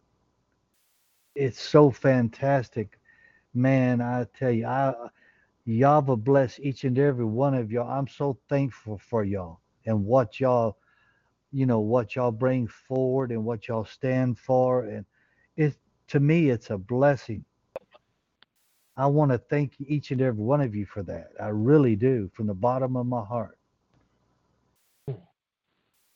I mean, ooh, I, I'm tell, I, ooh, hallelujah! I can feel it all over my being. I, I'm telling you, and I'm not trying to. Uh, it, it's just, it's just there. I mean, it's such a wonderful feeling. It, it literally is out of this world, so to speak. That, I mean, it, there's no other feeling like it, and it just gets better, better, and better. Like White Wolf used to say, it just gets gooder and gooder and gooder and that's not proper English, but it makes a point. And it, it's a fantastic and mighty thing. Thank you. And I didn't mean to cut you off, brother Mike, but you go right oh, ahead. no, it's fine, man. Hey, you, you're hey, blessing my soul. Something terrible, brother. Not terrible, but greatly. Well, one thing that I've come to grips with lately is like, um, and I, I've been really struggling with this, trying to trying to map it out and come to you know a better better understanding of this. But this is where I am right now. Like you know how they talk about under the Constitution, there's a public trust that exists, right? And Yes. and we each have different things that we do inside this public trust. I mean, you got garbage collectors. We need that. We got school mm-hmm. teachers. We got you know we- we got different people that do all sorts of different tasks. And if everything ran great and there was no egos and there was no greed or fear, then everybody would do whatever they did for the benefit of the entire public and they would do the best job they could do in service to everyone, right? Yes, sir. All right. It's a really beautiful thing. Now, you, you've heard them say things like where a license is issued for you to do something that would otherwise be illegal. And I have now come to understand what that means. It's not that there's a problem with the license, as in, hey, you know, it, you know, we're giving you license to do something that you know you're not really supposed to be able to do. No, what they're saying is, is since like if I want to be an engineer, well, in the public trust, there's no office for engineering. So what they do is the the administrators of that trust they issue a license for me to act as if I'm a trustee of the public trust, even though I'm not. See, it would be illegal for me to act as a trustee because I'm not. I haven't been elected to that office. So Yes, they have sir. to give me a license. They got to give me a license to act as a office of trust uh, in an office of trust to perform uh, services on behalf of the public good. Okay, so But isn't that also a license to break the law because you're not an officer of No, that? no. Well, if if I was to act as an engineer on behalf of the general public, that's breaking the law, and that's an illegal thing for me to do because I'm not a trustee of the public trust. So what got they have to do is they have to give me a license so that I'm no longer breaking the law. I'm licensed by the administrators, the trustees, to do it to to act and, and to provide engineering services like to design roads and get roads built, bridges, things like that on behalf of the public good, the public trust. So what I'm getting at is this. Ultimately, we each have like when I went ahead and pushed this thing to the hill, I pushed it I mean pretty far and saw at the end of the day, um, we're dealing solely in offices of trust.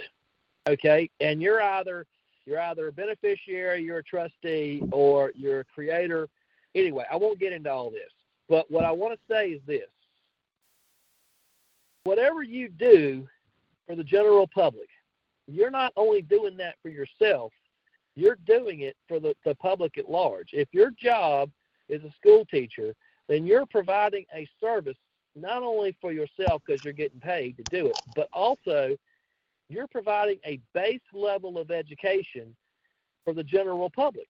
Okay. And and so somebody said, well, you know, Uncle Sam gets what he pays for, and so he wants the people dumbed down.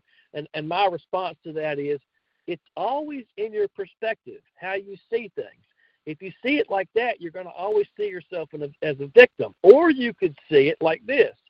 You could say that do you want wild monkeys roaming the street, human beings that are feral wild animals roaming the street, or do you want people who have a base level of ability to read, to do mathematics, that can be civil in society so that we can live in peace together? And and I I choose to see it the latter way. I choose to see it like we each have a job that we do um, in service to each other. Now, when you come up a level, when that's in the lower level of the public trust. That's the outer that's the outer side. But when you come into the inner side, you're dealing with yourself. Okay, you start to see that I need the big toe as much as I need the brain. Okay, I need my right thumb as much as I need my you know left pinky. Okay, Yeah. um, yeah. and so each member is is jointly fit together. And just like okay, if you say I don't need um, um, trash men, okay, we can get away without having trash collectors. Okay, well let's see how long you you you get away with that. Okay, you know, all right, you know, it's Yeah, be Before the black trash flag to pile up. manifest. It, right. And so we need each other. And we can't say, one guy can't say, well, my job is more important than you. What you can say is, hey, look, you know, I had to invest 16 years of my life to become a doctor, to be to do whatever I do. Maybe I'm a bone doctor, I don't know, whatever I do. Okay? I had to invest a lot of time in order for me to serve the community in the best way that I can serve. Okay? Now, all the time that I invested is not a workman worthy of his hire? Is not he is not that office of doctor wor- worth the remuneration or the the the uh, the monetary payments that that one is able to uh, acquire? You know, if uh, in other words, how much effort did did you know Sam have to put in to become a trash collector? I'm saying we need trash collectors, but I can walk off the street tomorrow and just go to sign up at the public works say I want to be a trash collector. Whereas someone who wants to be a doctor has got to put in years and years of effort and study and hard work. And so we're each serving each other. One man is no better than the other man in the sense of we, we are mankind, okay? But some say that, well, this man's hour that he works is more valuable than the, the hour this other man works. And I'll just ask you the simple question what does he do in service of the public trust? And, and I'll say, is the brain more important than the big toe? Absolutely. I can cut off the big toe and live, okay? Yeah. Is the heart more important than the uh, left pinky? Absolutely. You know, stop the heart, you're going to be dead quick, right? And so, but the point is, take away that, that right thumb and see how long you're going to get, you, you know, right? And so we, we need each other. Amen. We need each other, and some offices are more important than other offices, but we need each other. That's why in the prayer, if we can see the mutual good of all, then we're we're each bringing our gold to the love feast, and we're all increased because we're contemplating the mutual good of of everyone. Amen. And so, you know, a guy over here is worth a billion dollars, and I hear another guy grumbling. Yeah, yeah, yeah, his dad gave him this and that and the other. Man, I hope he, I hope he's worth two billion one day. I hope he's worth ten billion. Why should I begrudge this man because he's worth a billion dollars? Amen. I hope he's worth a hundred billion one day. Why should I limit his his happiness and his growth and whatever makes him happy? I mean, if I sit here and begrudge him, I've just cut myself off because I'm limiting divine mind and that divine inflow. I've turned towards uh, selfishness and greed and fear and cut off that that divine flow. Yes. So, but if I turn towards love and say, "Man, good on him. I hope one day he's worth two billion. Okay, all right. Hey, Yeah, we- man, can I do something for you? Right? Yeah, it tells us that we should leave an inheritance to our children's children. So I mean, like you were saying, that that his father gave it to him, he may have, but I mean, he worked hard for it. He has to give it to his heirs, just like the the the father, the creator said he left this place for his heirs. Aren't we his heirs? And and it, it keeps manifesting and going forward and moving forward. Now, you look at these politics today, and I'm going to pick this as, as an example, even though I don't get involved in politics, but I, sometimes I'll entertain, you know, people just to entertain them. And today I had a, a, a conversation with a lady who was very anti-Trump. Okay, Donald Trump, and and I I took the position, and this is how I feel. I said Donald Trump. I don't care what you think about his politics. Donald Trump is an amazing man. He is incredible. I mean, look, I don't, I don't, you know, I'm not a hero worshiper. You know, he's a man just like I'm a man. But this man has done incredible things in his life for service to the community. Okay, and he has amassed an incredible wealth. And even though, and they go on and on about, well, did you hear what he said about women, or did you hear what he does about men? I'm telling you, most people, if they were truthful, they have thought 10 times worse things in the privacy of their own homes. They're just too afraid to say it in the public. And number two, most men would love to be in the status of they see everybody has their gift. Not everybody has the ability to go to work for 80 hours a week. I mean, look, if all the CEOs of today's Fortune 500 companies said, you know what, we've had it. We're done with the grumbling. We have absolutely had it. Well, the common man, the average middle class man, he would lose his job overnight. I mean, how do you think we have these jobs in the middle class? Because the guys who actually create, you know, huge stuff in our society, if they decide, hey, look, I'm done. I'm done with the with the the bickering and all that. Well, guess what? Overnight, your job's gone. It's, there's no need for your job anymore. Okay, and so we have to we have to we have to be thankful for our brethren that have these different talents that they that they do for the public service. And we have to quit with this bickering bullshit you know? We have to look oh, yeah. inward and say what have i been given? How can i serve the public trust? How can i be a blessing to you today brother? Right? Amen. And hey if, if all i can do is pick up trash well i'm gonna pick up the trash and when i see you in the morning i'll give you a wave like i i haven't seen you in 20 years with a smile okay yes And, but I can pick up trash and I can serve the community. I may not get paid the same as say a president or a uh, or a Fortune 500 guy, okay, but or a doctor or whatever. But my service to the community is just as valuable as yours. We are mm-hmm. both serving each other in love, and that's the key. Do we do this just for money so that we can put uh, filthy lucre in our pocket? and bread that is is earned by the sweat of our brow, or do we do this in love with the intent of serving our brethren? And look, don't get me wrong. I understand the money system. I could explain the money system to you guys in ways that would blow your ears off. Okay, but is what it is.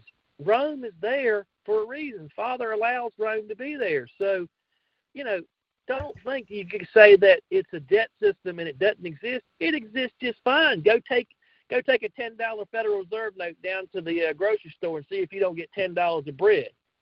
All right. Yes, sir. You're able to take paper and exchange it for real goods.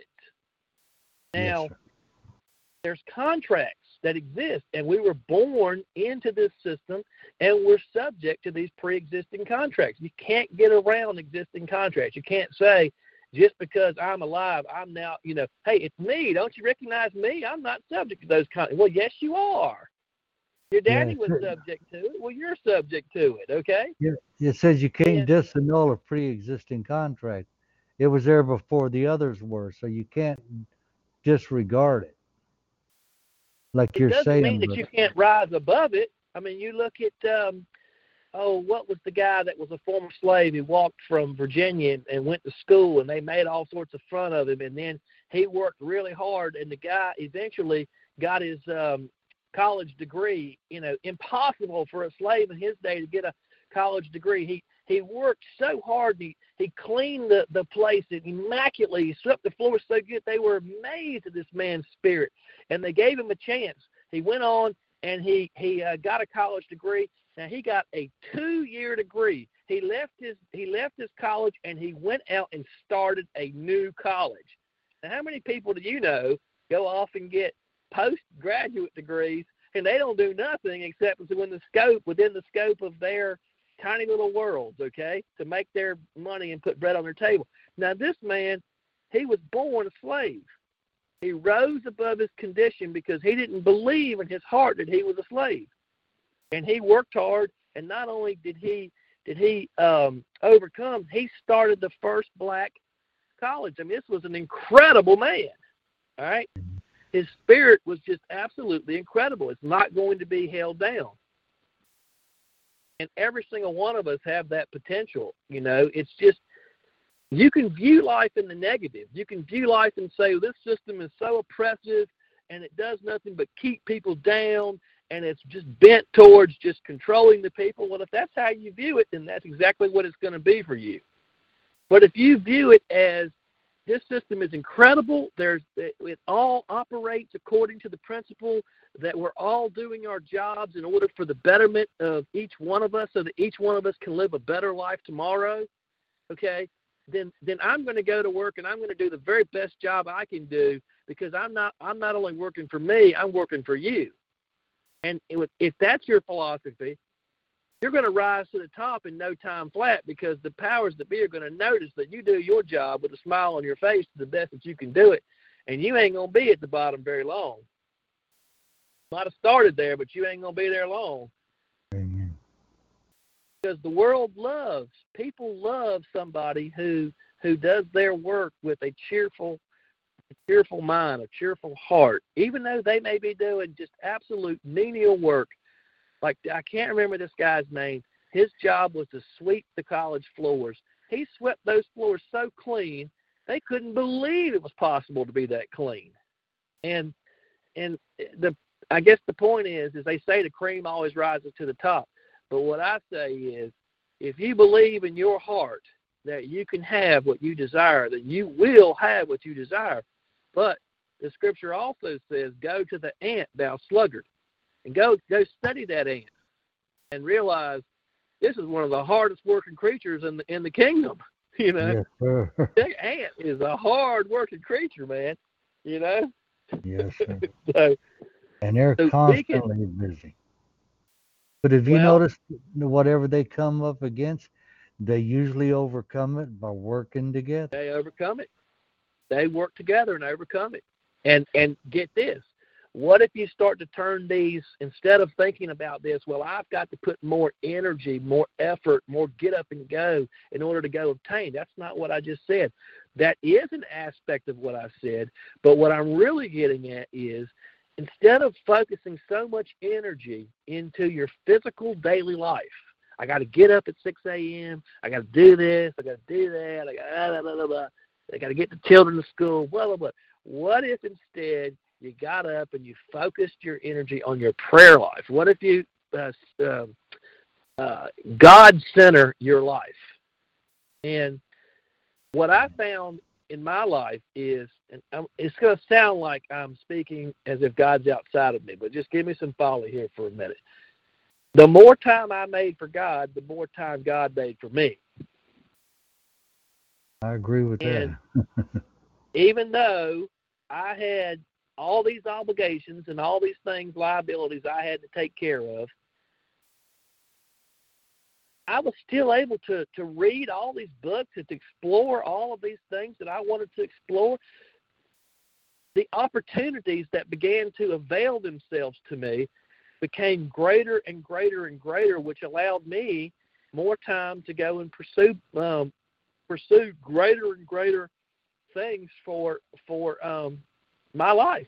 I have come to give you life and life more abundantly. And in another place, he says, "Today, if you can hear His voice." So when that, you know when you sit down on the throne, every single cell in your body is listening for the command.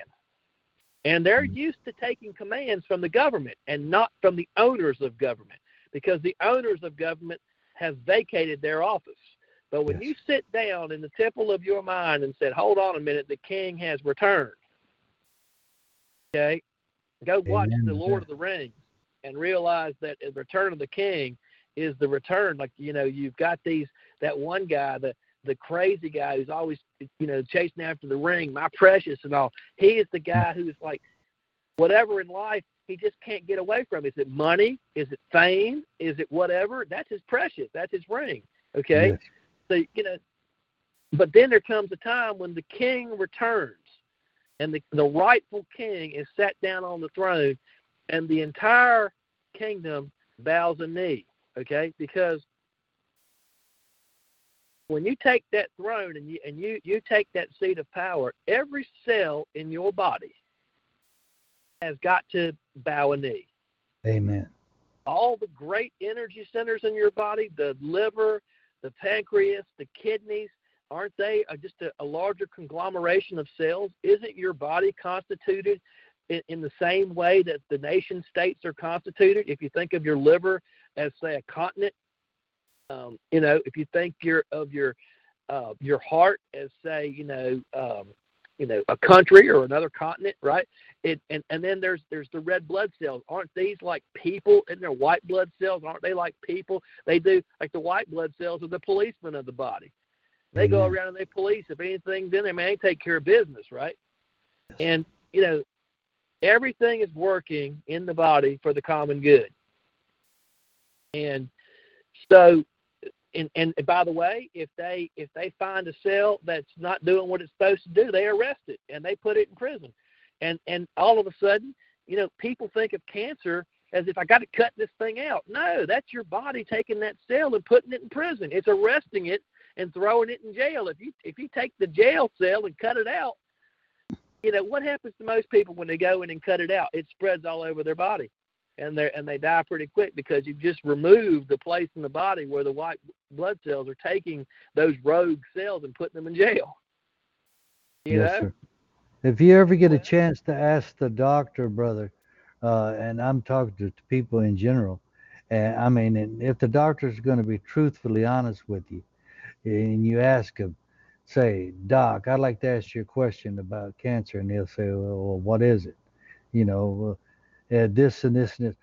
Is it the cancer that actually kills the person, or is it the the body losing its energy? And this is a scientific fact, and they all know it. The doctors, they'll tell you it's not the cancer that killed them; it's that the the body lost its energy and therefore it dies. Yes. I think because, Dr. Tennant Dr. Tennant did a study on that. You can look it up. He, he says that each cell needs needs to operate efficiently at somewhere between 25 and 50 millivolts. Yes, sir. But when it drops below a certain point, it, it, it can literally become rogue in the body because it's no longer operating the way it's supposed to. Yes, sir. And that's what causes the like they say, the cancer to run rampant and just start eating away at the body and stuff like that. It's because it, it your body's out of balance. It's the the pH they call it or whatever. If you look at it, it, it all boils down to energy, folks, and that divine yeah. spirit energy vibration. It has to be in unison. It has to conform like Michael Joseph was talking about earlier. It has to be come into su- subjection to the body. And uh, the body you know, is and, your tool. The body is your temple. You yes, know, sir. the body is your house. But but guess what? It, it nothing exists. There's there's the Holy Spirit, and everything is subject to spirit. Everything actually is spirit. So eventually, Genesis one and Genesis two are telling us Genesis 1 is the creation in spirit. Genesis 2 is the manifestation in matter. So if you think of it, it's like a V. But then we go and we look at the story of um, Jacob and Esau. Okay, that was first enmity between spirit and flesh consciousness. Okay, yes. between the two brothers. But what's great is if you keep reading the story, you, you read that both brothers amassed great wealth.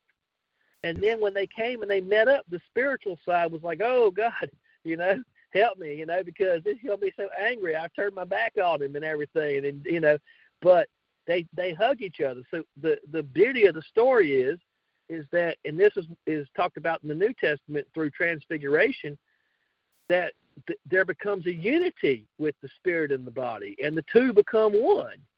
Mm-hmm. And so flesh consciousness and spiritual consciousness become one in spirit consciousness, and and there's no more enmity between the two. There's no more division. And so, with that being the case, you know, there's no more um, hatred. There's no it it, it the the flesh is completely um, that's that's the good news. The good news is that the path, the, the ultimate end of the path is is is a complete joinder between flesh and spirit, where it goes in the spirit. We return home to our first estate, and we are merged completely into the spirit. Uh, but you have your identity. You have your body. You have your identity. You see, see, Saint Paul in the New Testament, he says his prayer is that be ye preserved. Get this in body, in soul, and in spirit. Well, body is your flesh consciousness, soul is your intellect, and in spirit the true you. All three are are contained in one body, and and that's the good news. That's what Jesus is trying to preach, and, and the, the the true meaning of the gospel is that ultimately mankind is not supposed to die. We we've that's, taken on this thought that we're supposed to die, but we're not. Yeah. In the Romans, the eighth chapter, I mean, if you read Romans and that, and it also tells us in the scriptures too, the last enemy to be defeated is death. How do you defeat the last enemy? Isn't it one thought at a time? He said, I come to bring you life and that more abundantly and prosperously. In him there is no death, there's only life. Now, if or in in, in the Romans eighth chapter, doesn't it said this this eh, immortality must put on? I mean, this mortal flesh must put on immortality. How do we do that? Absolutely. The way we do it is one thought at a time and standing on the truths and the knowledge and the laws of that divine creator. In him, in the divine eternal creator all, there is no death. There's only life and that more abundantly. And he tells us that we have to put that on, that the mortal has to put on immortality. Because it tells, and it's talking about the mind, the carnal minded yes. man is not subject to the laws of God, neither can it be. Right. So we have to discipline our mind according to the laws that were set forth from the, the beginning. And, you know, what does he say? When you're weak, what does he tell us to do? Say you're strong. Mm-hmm. So if he, people said, well, and as a man thinketh, they think after 50, 60, 70 years they're going to die and pass away. They thought it, therefore they manifested, and it becomes that way. In him there is no death. And he told us the story, and he's telling us actually the secret. We have to think it, know it, and believe it, and confess and speak it out. That's the the last enemy. It has no power over me. It, it doesn't say about the resurrection. The resurrection is the resurrection of the body, where God dwells in His temple and it don't die. You know, He walks around in it, which is us in this body. The real us is not this body. This is just the temple to carry the real us around in, which is that divine creator because he said he dwells in a temple not made with hands. He made and created us. Well, I think mean, about it. When, when, when Mama, when Mama, when I came out of that birth canal, Mama's birth canal, I didn't give one thought to the creation of this body. No, listen, sir. listen to Bob. Listen to Bob Dylan. He said um, I was in the wilderness, a creature void of form. Come in, she said, I'll give you shelter from the storm. And you Amen. think about that, man. She said, I'll give you yes. shelter from the storm. I was I was in the spirit, void of form, and she said, I have prepared a body for you, and I'll give you shelter from the storm. We're able to to enter into this body, into this sense oriented, you know, and this this this world could be heaven, man. I mean, you know, Amen. it doesn't have to be the place of gnashing of teeth. I mean, it could be. I, mean, I met a lady about five years ago. I was at a trade show and I met this woman, and she had such a peace on her. I have never experienced peace like this woman had. I mean, I didn't want to leave her presence. It was so, it was just, I can't even explain to you how easy she just made me feel in her presence. It was, it was, and I turned to my business partner and I said, man, did, did you experience what I just experienced? Was like, man, I, I didn't want her to leave. I know. It was incredible, you know? And yeah. My point is, is that, you know, we can have that peace and it's we we get that peace through. We have to have the the the courage to go into the temple and to throw the money changers out that's compromised our our being. We have to get a cat of nine tails and we and we we use it to throw out those money changers and we we do Hallelujah. it through affirmations and denials. We yes. we say cancel. I don't want that thought. We say I am the resurrection and the life. No man comes to me except through the Father. I am the way, the truth, and the life. We affirm that in us. Amen. Okay, we until we begin to believe it. Okay, and yes. be still and come to that point where you know I have sat down on the throne, and all of nature must obey this command as long as it's done in love. Amen. Yes, sir.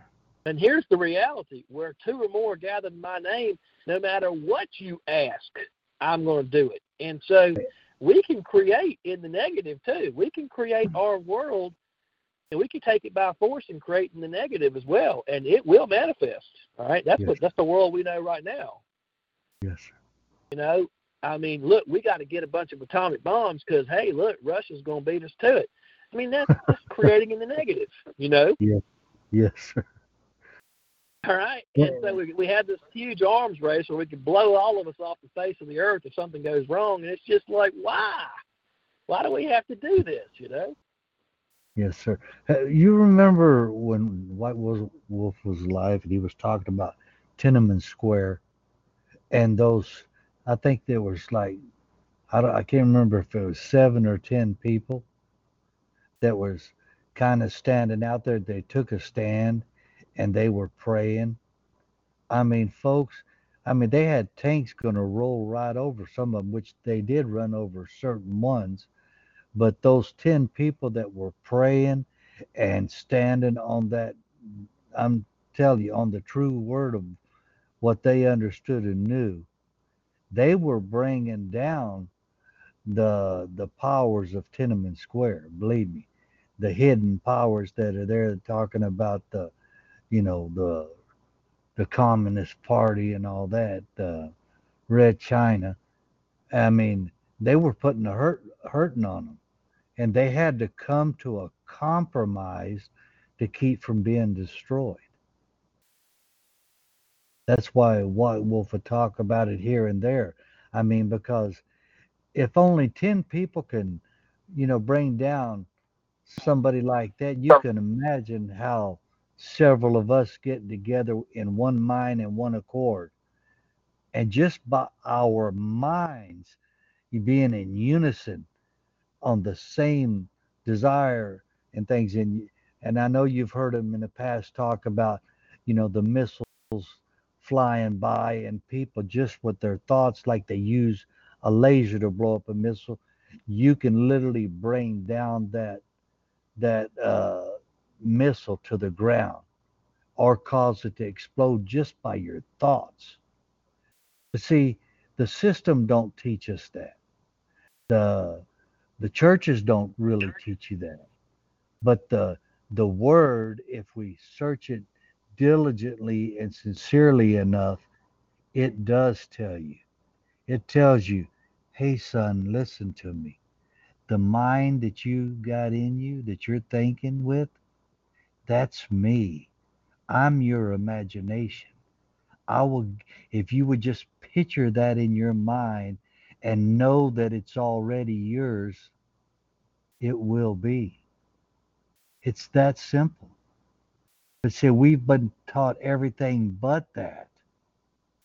And it clearly states over and over all through the scriptures as a man or a woman, he didn't He's not a respecter of persons or a child or whatever. He says, you know, as they think in their heart, their middle subconscious mind, which is considered the woman, you know, he said he'll give it to you. Because the, the man, which is the con, the yes, and the conscious mind, which they consider the man, even in a lot of these here, uh, I mean, you check it out. The, the conscious man is called mind is called the the man, and the subconscious is the woman. But the conscious mind is the dominant that's you know impregnating the woman. He's kind of bossing over in a figure of speech when it's not necessarily never was that way and never intended to be that way, but man is using it that way. That's why they pray amiss. I mean, you can, if you love your wife, you're going to cherish her, you're going to speak to her and tell her your desires. And if she loves you back, she's going to bring those desires to you. She's going to do her very best to give you everything you ask for. But you have to work together, not I, I usurp authority over you. You're to listen to me. I'm to blankety blank kick your so and so. It's not like that. that. But that's the way the system of the world is. We have to love her, cherish her, and she has to love and cherish her husband as one single and undivided unit. They're no more twine, they become one. And when they conjoin together, as Michael Joseph said in the past in White Wolf, they become one. And through that union, they bring forth a manifested desire, which is the child. It could be a physical male or female, but it could be the the child is your desires of your heart, what you really truly want. And I believe you were talking about that from the very beginning, weren't you, Michael? Yes. Yeah. I mean, it, see how it, the whole word is just jointly fitting together with everything that's been said tonight. I mean, it, it's painting a broader, ooh, glorious picture that of what the Messiah is trying to get us all to see. And it's really so simple if we but reach out and take it, you know, within ourselves and say, you know, I'm going to dare to do it. I'm going to dare to speak it out. I'm going to apply it because that's the only way we're going to know if it works or not. If we don't apply it, I mean, how are we ever going to know if it's worth anything or not? Well, you remember that strong man we were talking about before, the intellect? Amen, brother. Yes, sir. He's sitting there in the temple and he's watching all this. He's saying, Look at this fool over here, thinking that, that he can pray and he can do this and it's going to just happen. This guy is half out of his mind. Now, who does he think he is? Doesn't he know that I'm the king here? Okay, and so the wisdom of God is foolishness to the wise. Yes, sir. Okay? And and so the intellect is like drunk. It, it, it's sitting there on its pompous high horse, looking at going, this don't make any sense at all. What in the heck is this fool doing, right? And and yet you can't know. You can sit there and you can belittle yourself. You can allow the intellect to beat you down, but you can't know if the wisdom of God is real unless you try it. Amen. And the great, the great and wonderful thing is false religion ain't got nothing. To, false religion is not going to have you step out and try it. They gonna want you bowing at their feet. True Amen. religion says, go into your prayer room tonight, and whatever you, you know, you you know, you order your prayer and you do this and you see if it doesn't work for you, right? Yeah, doesn't it tell us to go pray in our closet where the, you know, no one sees it but the Father? Right. And then uh, I'm not, it may not be saying it exactly the way it's supposed to be said, but where the Father sees in secret, and but He manifest right. the thing He may see it in secret, that's just between you and him and your desires that, that you're speaking forward into this vast universe uh, under the authority of the creator in secret. Yeah. But it manifests you know, I, openly think about Amen. people who pray over their food. You know, they'll sit at the, the supper table and they'll say, "Hey, uh, Michael Joseph, would you like to bless the food?" And honestly, when they ask me to do that, I I, I kind of cringe. I'm like, "No, I don't want to pray out like that. That's not the way to pray." You know, and the way I do pray just makes them all upset. You know, because I just command the blessing and say thank you, and you know, I- you know, so you're like. I'm not going to be like the Pharisees and stand out here and go, look at my holy my holy robes, and I can choose these great words, and I make everybody feel good. It don't mean nothing. It's total hypocrisy, No. total ignorance. You know, like you just said uh, about commanding it. The, the scripture tells us, command ye the works of my hands. We're the works of his hands. We have to command it. That's the only way it's going to be seen, is in and through us and manifested out to this untoward generation, that therefore they may see and understand, do, and know. If they don't see it in Think me and that. you, yes, sir, brother. Go ahead. well, think about that. Think about that intellect, and he's standing there in front of all the people, and he's and that's his time to shine. Listen to my flowing words, and we're going to put this blessing. And everybody says, "Man, that that Michael Joseph, man, what a prayer! That was just incredible." And and the intellect inside of me goes, "Yeah, you damn right it was. You know, it was great. You know, accolades and everything. You know, that was really good."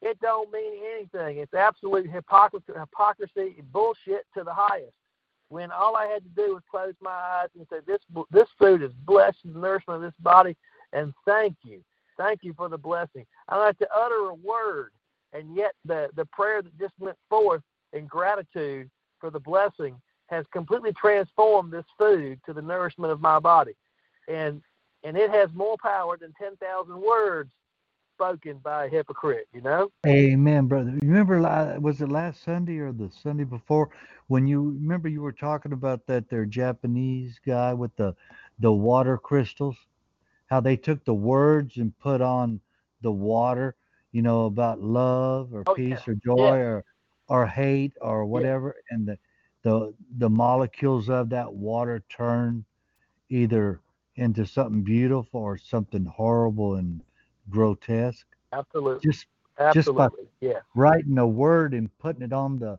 the jar that the water was in.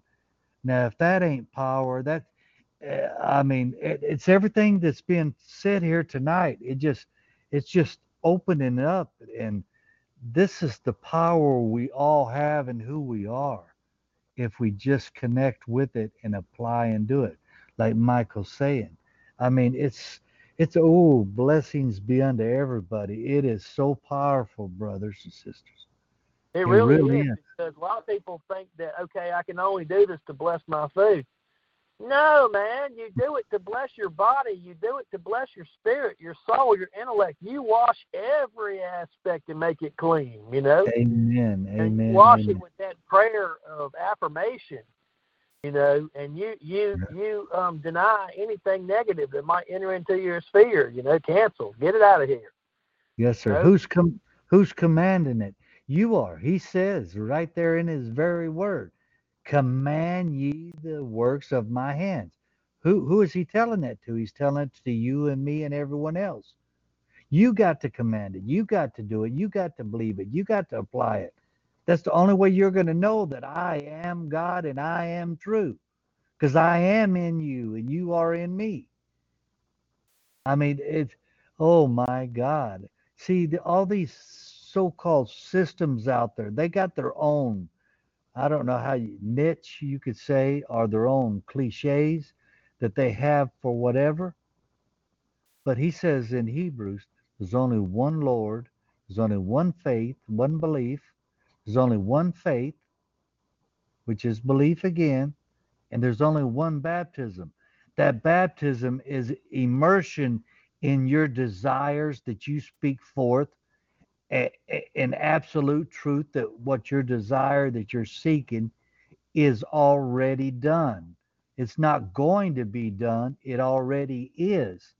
Because he said from the very beginning that he created in six days, and the seventh day he rested. It does. It it, it may have been a literal six days. It could have been six billion or six trillion years for all I know. I don't know, but I have to believe what it says that it's already done. If he rested from all of that, that means everything from the beginning to the end, which there's no end. So therefore, uh, there's every infinite possibility out there that will ever be or ever can be. It's already done. It's already there. We just got to connect with it, command it, and apply it, and it is because it's already done. We just got to claim as claim it as ours. And everybody says, "Well, there's not." Like say, Go ahead, I brother. I would like to say one thing, Jim, and then I I just realized it's past ten now. I got to get on down the road to get to the house. But listen, um, if two people, if t- all it takes to to create a state is two, where two or more gathered in my name, I am there. Okay, so hmm. if two people, if two righteous people come together and and become one mind, and they pray with power, knowing how to pray, and the formula Yad He you can't imagine how powerful that is. And, and so if you start to pray for your leaders, for the state, for the world, look, you, you may not like the way things are running today. Well, then do something about it. Do the only thing that you can do. Donald Trump doesn't call me and ask me, "Hey, what do you think about this policy?" You know, but I can sit here in my in my prayer room and I can pray for for the the affairs of the world, and I can pray for my town. I can pray for my state. I can pray for this country. I can pray for the entire world.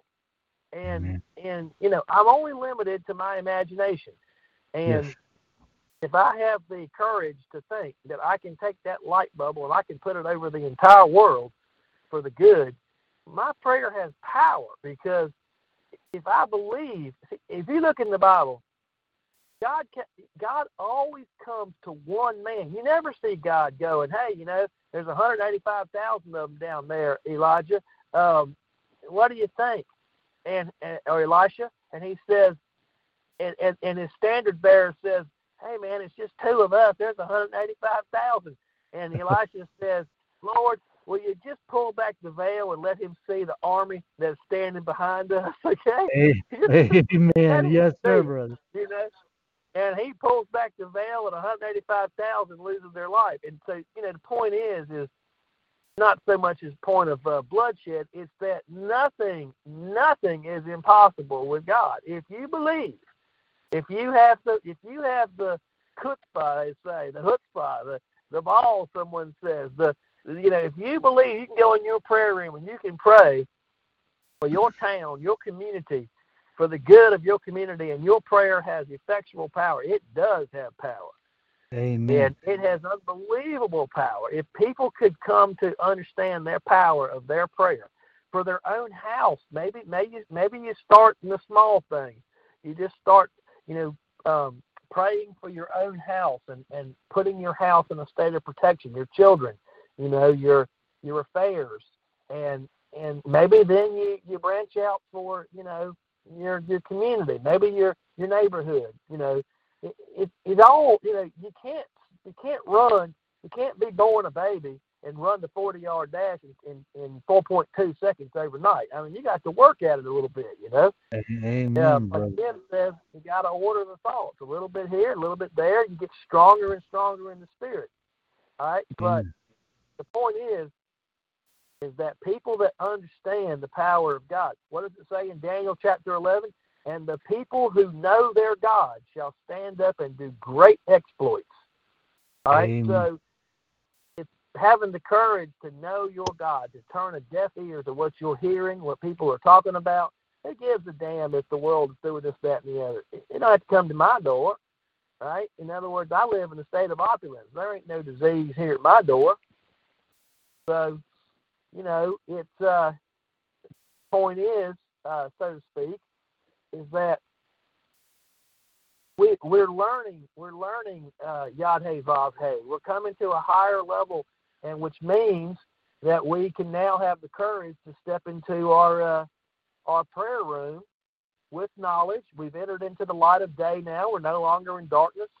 We can enter into our prayer rooms with knowledge in the light and know with a certainty if we enjoin with another, it is.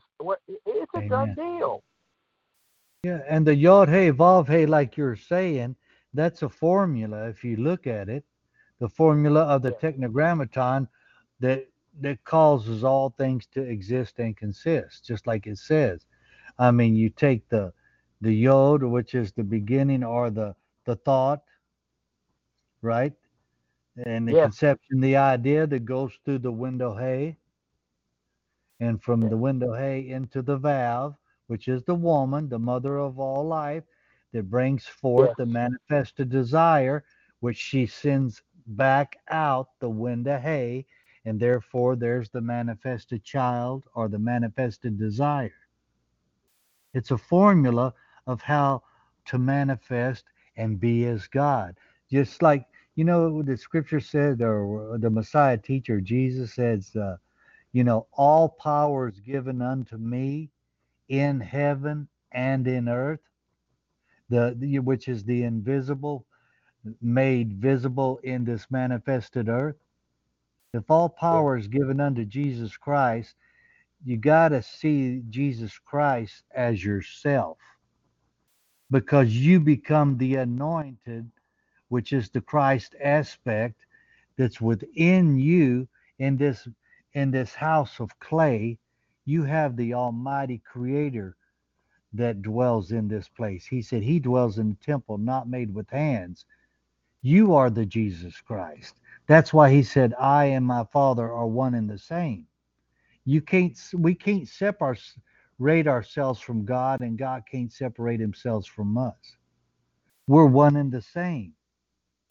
But we we've been lied to by mankind for all these uh, vain ideas and uh, uh, there's a lot of other words I'd want to say, but I'm not going to say it. But I mean, because of, of their their wickedness, that they can usurp authority over other men. Because remember when they said they clamored for a king, he said, "You don't know, you don't need no king. I'm your king. You're the you're the ruler of your own temple. You got a mind to right. think, think." And they said, no, we want someone that, you know, that we can see and listen to. And then what did he tell them? He says, if you do that, you're going to suffer the wrath of the king or queen because that's what you're desired. Instead of taking well, right. it upon yourself and on your shoulders, like it says in Isaiah 9 6 that that Isaiah 9 6, when they talk about thou shalt call his name wonderful counselor, the mighty God, the everlasting Father, and the mm-hmm. Prince of Peace, that's you. That's me. That's every one of us. That's what that's why he's telling us. And he tells us to reiterate that. Does not say that I said you are gods and you but you will die like natural minded men because you have no understanding I'm putting it right in your face, but you don't see it because Joe Blow over here, that's a Sanhedrin priest, he's telling you so he can dig in your back pockets, take all your money, and keep you where he wants you to keep bringing in the, you know, what was that? The Amorite and the Agag, Agagite, Tobias. Uh, uh, you know who I'm talking about, right? Michael? Yeah, the Agagite, the Agagites were supposed to be killed. Uh, Saul was supposed to kill the Agagite king, but uh, he didn't do it. He made a deal with them instead. And they put them in uh, in the chi- tithe chamber, and they they intermingle themselves in the tithe chamber. The tithing, right. if you really take the tithe all the way back, it has nothing whatsoever to do with any kind of money whatsoever. It does not have anything to do with money. I know it says Abraham gave a tenth part of all he had. It didn't say nothing about money. It was his time, his it's everything that we do for our fellow man. But it never had to do with any type of money whatsoever. Man created that aspect. That's why it's so corrupt to this day. It literally has nothing, tithing has literally nothing to do with money whatsoever. And they'll tell you, oh, yes, it does. I can show you in the scripture. But they're not telling you, they're the ones that changed the new translations to fit their will to where they can keep doing what they're doing. That's why it tells us beware of the lying pen. In other words, he knew that they were changing it. And he was giving us a heads up to make sure to check and double check. That's why the what's it the ones at Laodicea? Uh or I'm trying to think. Laodicea were the ones that were uh, they weren't hot or cold. They were lukewarm. Okay, which one's the one that studied the scriptures daily to to see if what they were oh. really oh, telling them was so? The Book of Acts, the Bereans, the Bereans. They said, the "Hey, we got to okay. make sure to double check." Yeah, and I mean that that that's what it's all about. But see, we've got so used to listening to all these preachers, and I'm not saying they're not good people, but we really truly got to look at our our walk with that divine essence that's in us and in our fellow man that we can grow thereby and not be held accountable for our fellow man and what we do not only in our lives but the example we set in theirs. He Can says above here, I just want to interact and, and just interject one thing here. What you said goes to the very heart of what it, of what the state is built on. There is no state without people, and and when you take on the mindset, I am the state in being, and yes. it is my responsibility to know the law and to do the law. So Amen. therefore, I can't I can't just you know get up and dum dum dum through life. If someone tells me something, I got to go check it out for myself. I got to take responsibility for myself because I can't live my life in limited liability. That's the whole problem from the very beginning. The whole problem mm-hmm. is about people thinking that they, they can limit their liability. Impossible. We are always with full liability for our words, our deeds, everything. And yes, so when the Bereans, they said, "Yeah, we hear what you're saying," and it tickled our ears. That was nice. That that that passage. They went back to the Word and they said, "Hey, does this jive with the truth?" because they had absolute truth.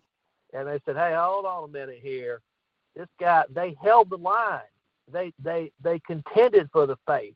They said, "Not yes. on my watch, Jack. You know, this guy's teaching a bunch of horse shit here. You know." So, you know, and so you know they said, "Okay, we understand that."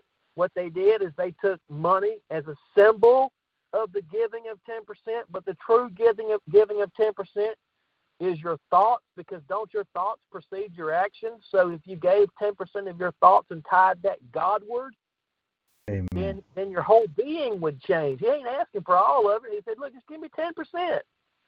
You know? I agree. but he also tells you that if our brothers come to us and you see them hungry or need clothing or whatever, give him what he needs and then send him on his way. You know, feed him and give him what he send him on his way. I mean, uh, whether it be money or clothing or whatever it is. I mean, it's us being willing to do all we can for our fellow men, not look and say, well, oh man, he's a Hispanic, or no, he's a black, no, he's a Indian, no, he's a white. And th- that's what the system's got everybody looking at everybody like that. And it causes animosity and hatred for what? And it really shouldn't be that way we're all one. We're all connected. I mean, like I told the guy, I said, you know, you might call me this. They they call me a honky because I'm white, and this and that. I said, hey, I said, if I punched you in the mouth or in the lip, your lip's gonna bleed, or you punch me in the mouth and my lip bleeds. What color blood do we? Uh, well, it's red. I said, well, what makes you any different? Just because the outside you're a little darker than I am or I'm a little lighter than you. I said, we all got the same type of organs and everything, the same type of blood in us. And I said, why are you taking all these little idiosyncrasies of, of, of stupidity and hatred and making a big thing out of it when it really don't have nothing to do with what we're really all here to do? right.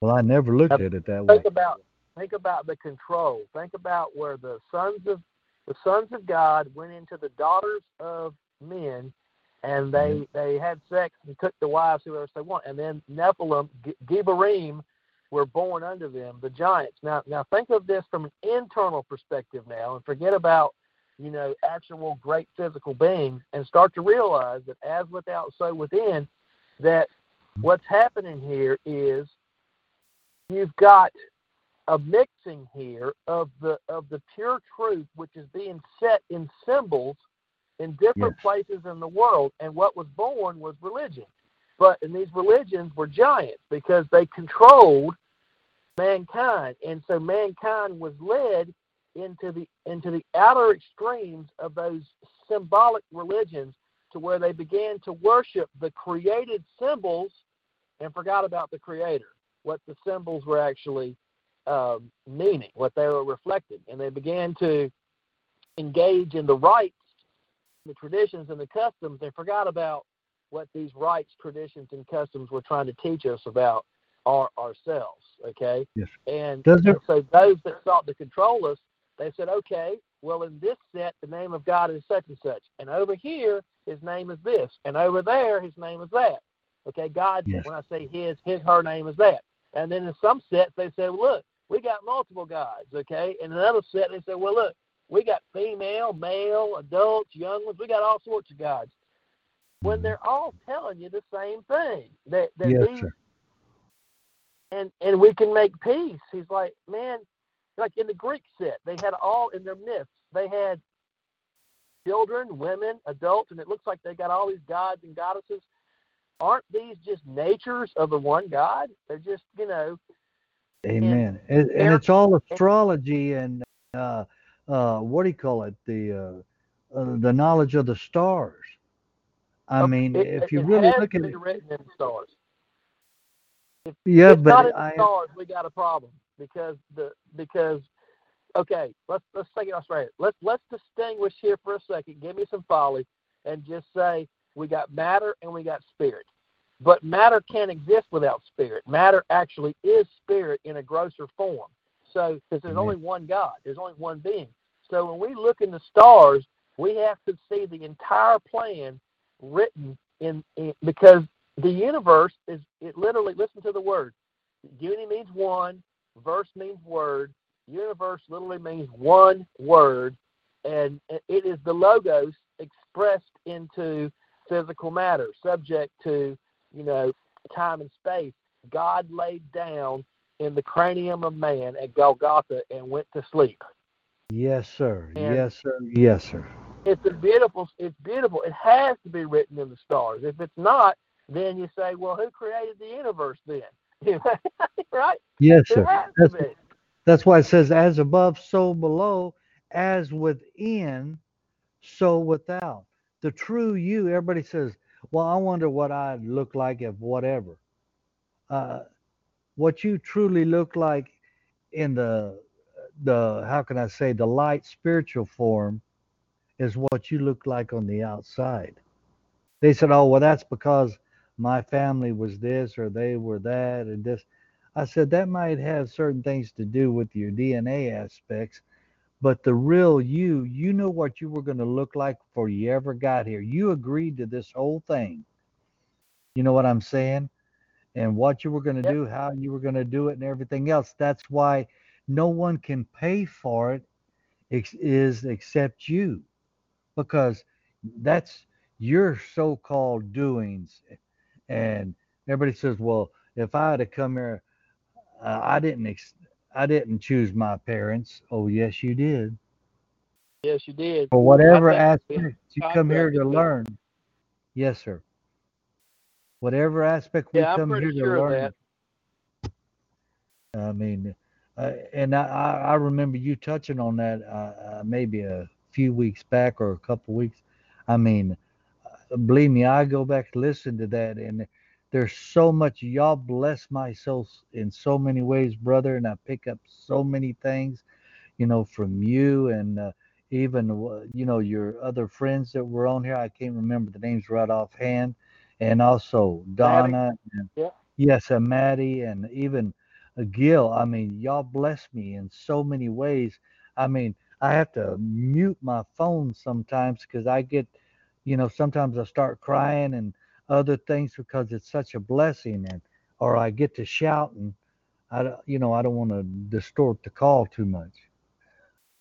But uh, Listen to this. I want I want to read you I want to read you one more for those on the call that are musicians and love to see how you know this is written in music. Here's a Bob Dylan song called "Shelter from the Storm," and I, I'll read you this one stanza, and then Jim, I've got to go, man. I got to get on to the house. But listen, listen to this.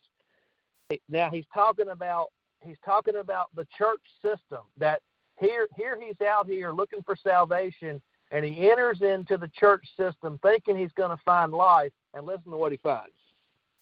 He said in a little hilltop village they gambled for my clothes. I bargained for salvation and she gave me a lethal dose. I Hmm. offered up my innocence. I got repaid with scorn. Come in she said i'll give you shelter from the storm he said well i'm living in a foreign country but I'm bound to cross the line. Beauty walks a razor's edge. Someday I'll make it mine. If I could only turn back the clock to when God and her were born. Come in, she said, I'll give you shelter from the storm. And you think about how they created religions and how they have controlled the world through their religious, their politi- political religio systems, and in complete dominance of the mind. They told you when you were a baby, the Son of God loves you. The Son of God is your salvation and loves you. And then they told you when you were old enough to hold thoughts and think about things, if you don't love the Son of God, He's going to burn you forever.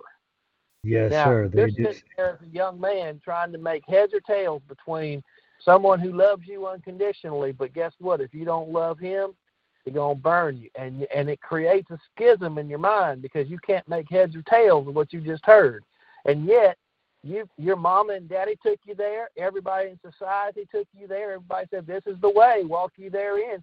And and you know if you don't love the Son of God, which you got no idea what the Son of God is, because no one has ever adequately told you what the Son of God is. Only that, you know, if you were born in Judeo Christian, it's Jesus, and Jesus loves you. But guess what? If you don't love Jesus, you're gonna burn. Yeah, but you remember that mirror? Yeah, yes, sir, brother. You remember that movie, or not the movie? You remember the, the, uh, uh, what do you call it? The mirror that we look in every morning.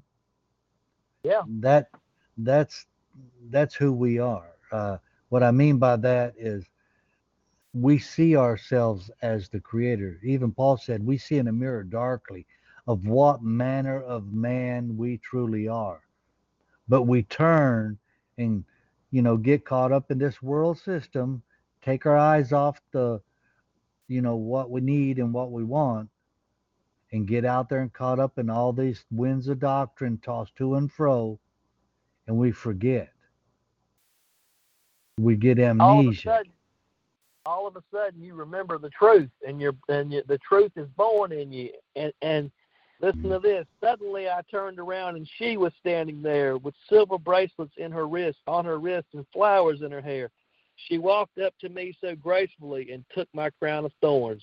Come in, she said. I'll give you shelter from the storm.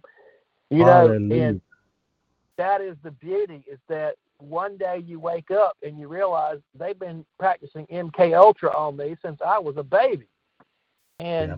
I've been controlled in hideous ways and my mind be ye transformed by the renewing of, of your mind. That my mind has the power to, of, of death. That my power that the power of death is subject to the thoughts that I hold in my mind. Therefore, my mind is not me. My mind is a, is is a tool that I use. And sir. so, if I agree, wherever two or more are uh, are found in agreement, there I am. So, if I take on the thoughts of death, well, guess what? This body is going to go to the grave. yes sir see The mind makes it real. yeah we see ourselves as who we really are we see ourselves and i mean even in the scriptures we're reading it it's telling us that we are that creator that we're reading about ourselves but see the the the system is sitting there throwing it back in our face through the televisions the mirror but they're they're adding the MK Ultra like you're saying and reprogramming your mind saying, no, we're over you. You belong to us. You do what we tell you. We're showing you what to buy on TV. That's why we have the commercials. You go out to the stores and buy this, buy that, get the ones you like, but nevertheless, still buy it, get it. All it does is feed them, and they're like parasites. But see, they do it in such a way where they bypass that uh, they they lull us to sleep, so to speak, through words and through flashes in the TV and these commercials. It, they're they're double speaking. They're doing double speak. You we're watching and hearing what they're saying, but if you listen real close in the background, it's got that hidden subliminal messaging going through there. Not only in the hearing that's at a higher decimal that we, you know, that seems like silenced dogs can hear it, and we can too, but we, we don't pick up on it.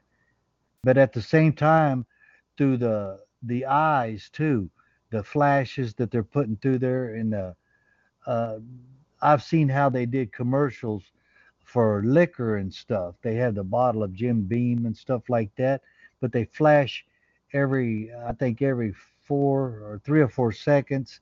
They'll flash a skull with a knife in it or or something in there, and uh, see your mind's picking all that up, and they're they're they're programming that into you. And what does it say? As a man or woman thinketh in their heart, their mind, so it becomes they're programming that in there. And you wonder, why am I thinking this? Why am I thinking that? I don't, I had no idea. It just popped out of nowhere. It's all this programming and television. They're doing it over and over and over and over and over again. And it just gets seeded deeper and deeper and deeper and deeper in our subconscious mind. That's why, I mean, you hear Michael Joseph and even uh, myself and when Gary was alive, we'd say cancel, cancel, cancel. That's not what I want. What we're doing is breaking that thought or that train of thought then and there and saying, no, I don't want that. And then we replace it with the desire that we want, like Michael Joseph was saying earlier. We have to know what we want and speak it and see it and apply it that way. We can't add a little here, a little there, because what we're doing is we got an unclear picture of what we really want, our desire. We have to say, that's what I want. I want that blue truck with these type of tires, and I want the upholstery to be this color, and blah blah blah. You know, whether it be a four-wheel drive or a dually or whatever it is, you have to clearly see what you want. And once you do, and you say, "I, I thank you. I know it's mine," and even if we just forget about it, it will manifest. It may manifest right away. It might be six months. It, it could be less. It, it, it all depends on how often we think about it and and when we did think about it and how clear our picture was in order for it to come to us quicker. And but I mean there's a it seems like there's a lot of stuff for us to learn, understand, know and do, but if we pick up on these things and put them all together, it paints such a, uh, a paint by number picture. If I do this and this and this and this and this, oh, that's what it looks like. That's exactly what I wanted all along. I mean, it, it, it does it for us, but we have to put ourselves on that path to where we have an inkling or an idea to be able to group it together, like it says, line upon line, precept upon precept, here a little, there a little, everywhere, the word of good. I mean, I hear it from, you know, Michael Joseph, I hear it from Donna and Gil and, you know, all these other people. I mean, it just builds and builds and builds and adds and adds and adds. I mean, and when we look at the whole picture or the or we listen to the whole tape, he said, "Man, I, I was listening to it, but I didn't pick up on it at first. That's why we listen to it one or two or three times sometimes but then it's like, oh my God, it was right there all the time and I didn't see it. And just like that light bulb flashing off in your head. Wow, I got it. That wow factor or wow moment. And but I know I talk too much sometimes. But brother, I do love I do love you and I love all you on this call and I am so grateful for you know this call tonight and you know the things that y'all have been sharing. I mean, it blesses my soul. I know I get carried on sometimes, but it it, it just means a lot. It helps me greatly. And I know. Hey man, I'll leave you with I'll leave you with the song, Jim. I, you know, I, they'll probably put me on the internet forever. I, I'll be. They're gonna fly me out for the, you know, give them a big song. But you remember the song "Lay Lady Lay Lady Lay" by Bob Dylan? yes, sir. Yes, sir. All right, here you go. He says, "Stay, lady, stay, stay with your man a while. Why wait any longer for the world to begin? You can have your cake and eat it too." Why wait any longer for the one you love when he's standing in front of you? Amen. Isn't that nice? Yes, sir. And it's the truth too. It's the truth. I mean, yeah, if you listen to what he's really saying and and you take it even from a pure, spiritual effect, it's really all right there in front of you. But we were we didn't how can I say it? We didn't look close enough or we didn't listen intently enough. Like he says, things as we see it ain't always as we see it, and things as we hear it is not always as we hear it. Even the good book tells us. It's telling us to pay a deeper and closer attention, and you'll get the prize, that crown of life, brother. hey, anybody that wants to send me money for my singing, you know, I, you go ahead and reach out to me privately. I'll let you know where to send the money. All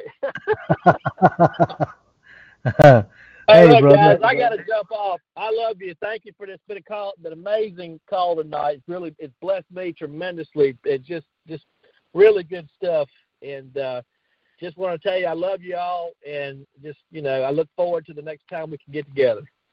Amen, brother, and thank you for coming on. I, I mean, it, everything was ordained by the ever living. I mean, you know, uh, the way everything played out, I mean, just line upon line, it was there, brother. I, I didn't think I was going to be able to make it. That's why I texted you because I, I thought I wasn't going to get here tonight, but it all worked out. Amen. With with God, all things are possible, and uh, I know that uh, there's uh, like Gil on here and Donna and others that if y'all have anything, please share. I know uh, Gil said something earlier that he was going to come back in there, but hopefully he's still on and, and it's got some things to share. And Michael, we really do greatly appreciate it. We love you, brother, and thank you for tonight. It blessed my soul, and hopefully it blessed everybody. Brother. I believe it has. Thank you, Michael. Okay, well, shalom to you all, and I'll see you next week. Bye. Bye bye. Goodbye.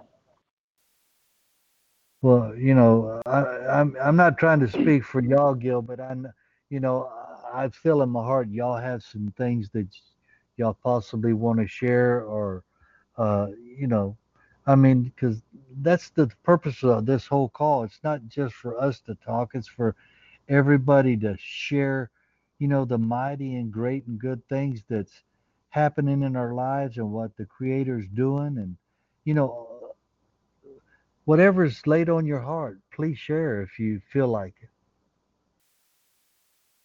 Um, I, I don't I don't have anything you know right now. Um, I you know I was thankful that MJ you know slid in and and um and and had you know had the ability to come in and and and fill some airspace, uh, some airwaves.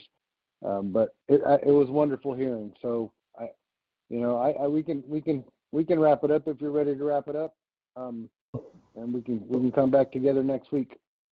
Okay, let me find out. Okay, brother, I understand that. I appreciate it. And uh, Donna, if you have anything to say, or uh, that uh, guest uh, on here it says 317.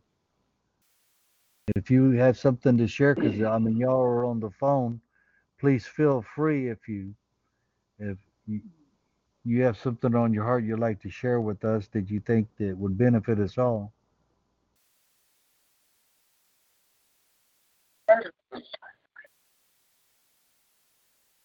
You there, Donna? Yes, sir, I am. I was just raising my hand. Uh, I just hate to not say thank you. Uh, mainly, um, thank you for taking the time to to do this right after you had your little grandson born. I thought that was amazing. And then MJ, you know, he had a lot going on, but it's just amazing how y'all both take the time to get on the call and try to help us. And so, well, you know, he said, yeah, he said he was busy. He said he didn't know if he'd be able to be on, and all of a sudden, see how the Creator worked it out. I mean, Yahweh worked it out for all of us, and then we, I mean, what he said and what you said, and I mean, it, it really blessed me tonight. I mean, it, there's Yeah, so many things. what's wrong with my throat. Sometimes I'm kind of in and out because I was taking care of mom. But what I did get to hear, I did kind of, and I would leave the phone with Steve and let him listen while I went to take care of mom or if I needed to do something. So that was nice because he got to enjoy it. And then when I came back, since it was muted anyway, mm-hmm. he would kind of paraphrase what I, you know, that was good for him. He got to, and then I went back in there with the phone and said, they're saying give the phone to musicians. When when MJ said for the musicians out there, I ran back in because I had the phone by that time. We were kind of playing tag with my phone, so I ran back in. I said, "This is for you," and he liked that. He got real quiet. He likes to listen to any any time anybody brings up music or or things you can learn from lyrics and stuff. He enjoyed that so much. So Well, basically, I amen. just Tell him we'd like to the- hear.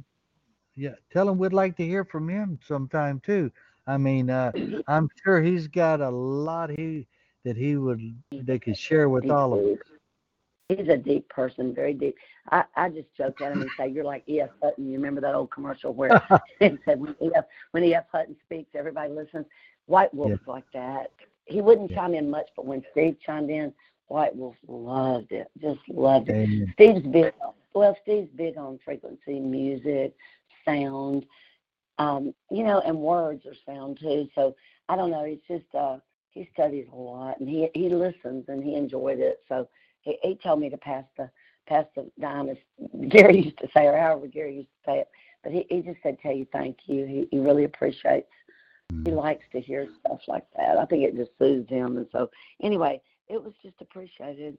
And I always love when Gil's on there or the other gentleman that came on earlier. I just appreciate everybody. Oh, we appreciate every one of y'all. Believe me, y'all bless. Uh, I well, I can say personally myself, y'all bless my heart and bless me in many ways. I mean, you know, this is by no means a one man show. I mean, that's not what it's about. It's about all of us that we jointly fit together, and everybody I know has something to say and to share. And uh, you know, and if we can do that there, I think we're doing pretty good. That's true. And I guess, um, and maybe, I don't know who said it. I was trying to think. Maybe it was MJ tonight saying this week had been particularly weird for him. It, it was weird for me too. I don't know why.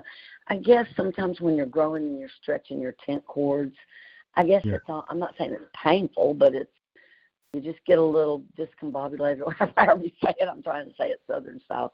You know, sometimes you don't know which end's up sometimes, and, and then it'll right itself and you go on again. And sometimes when I'm learning something, I almost just have to take a little pause and go, well, okay, I'll get this a little later on. And, you know, I did that with Gary as he taught me over the years and other great teachers and people. It's like you have to put things like a puzzle together. So I think that's where we're at.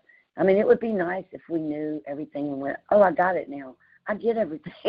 I got it. I got it. Because sometimes in your life, you really do almost think you, I got this. I, I and then something will come along peel back another layer of the onion, and that's just kind of a, a disconcerting thing sometimes. But it's a necessary thing, you know. So it's necessary. So we're Yes. growing. It's it is a training ground here. But sometimes you got to go through some things to learn, I guess. And that's what Michael was saying.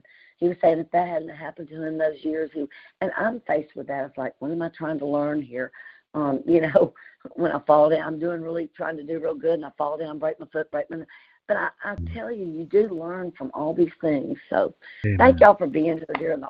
I just Well- appreciate you being here at the hard times and the good times. Is what I'm trying to say. Well, thank y'all. I mean, without y'all, I mean, we'll be speaking in the wind. You know what I'm saying? And so it's nice to get feedback and everybody being able to come together and share together. I mean, you know, it, to me it's it's a great thing. That's the whole purpose I started the Divine Mind group. You know, is not only share what the ancient text says and what the what the scriptures are really truly saying and who they're talking about and not caught up with all the churchianity and Christianity BS. You know what I'm saying? Because everybody's out there saying, well, I have it, I have this, and I have that. It says we're all jointly fit together. You know, there's truth everywhere if we choose to really look. And it's it's not one That's true. person don't one person don't have it all. It takes you, it takes me, it takes Gil, it takes Mike, it takes, you know, Metatruth, all these people on our guest 1915 and you know, we all contributed. You know, it, we have to come together to where we can really reason it out or discuss it to where that pic- where the picture becomes I I guess you could say more blown up in a way or more illumined to where we can see a brighter, clearer picture of what's really truly being said or saying. Because every we all see we all might be looking at the same picture, but we're seeing it from our our perspective of that diamond, you know, that little facet, that that flicker of light. You're one flicker of light, I'm another, Gil's another, everybody but we're all that diamond, but we're those there lights on there. Because it says we are beings of light in a coat of skin. I mean, but I'm just using the diamond as a representation of that divine creator in the universe. And we are him and part of it. You know what I mean? That and we're but we're that light aspect that's there. And by us sharing it mm. and everything, we're illuminating it and it's going forward not only to help you, but me and everyone else out there that's possibly listening to where we all contribute. And it to me, it's a man, y'all bless me. That's all I can say. It really Yeah. it's days Aw. like this here that makes it all worthwhile. And we've been doing this, I mean, with you know, with White Wolf Net, we've been doing that what almost 20 years now, somewhere around at least 15, 16, I know. I mean, it's quite a while, but it it's it. I mean, we had to grow from one point to another, but it it all go it's onward and upward, and it takes us all to work together. One can't do it by himself. You know, I could sit there and say this all day long, but if I don't have nobody to talk to, uh, what do they say? A person talks to herself as a is like a lunatic. That I mean, he, he's talking to himself, then he gets to answering himself. it takes people out there to, hey, I, I hear you out there. I know, I think I understand what you're saying, but let me give you my point of view of what you're saying. You know, we help each other out because you you may have a clearer version than what I'm saying and speaking. You know what I'm saying? And it it, it helps us. And I know I, I know we've been on here a while and I get to talking too much, but Oh, I do no, love it. I I I do. I did Go know ahead, that script. Know that scripture before I forget the scripture. While you were saying that, it was like that scripture here a little, there a little, line upon line, precept upon. It came to my head. that scripture came back to me. So yeah, that's you know, like Gary said, got a little piece of gold. I got a little piece of gold. We give each other, you know, exchange our gold or whatever. So yeah, Yes, and we may not all be in the same place. We may not all be in the same understanding, but you still get help from the strength of knowing that people are caring about you and they're trying to uplift you. And I think that's that. The intent of it is a beautiful thing too. You know. And and the bottom line is is when White Wolf and us, when myself and White Wolf started the Divine Mind Group, it you know it was done out of love, not for hey look at me or hey I think I know more than the, God is my witnesses. I never want to come from that aspect of it Oh no, you I am tell.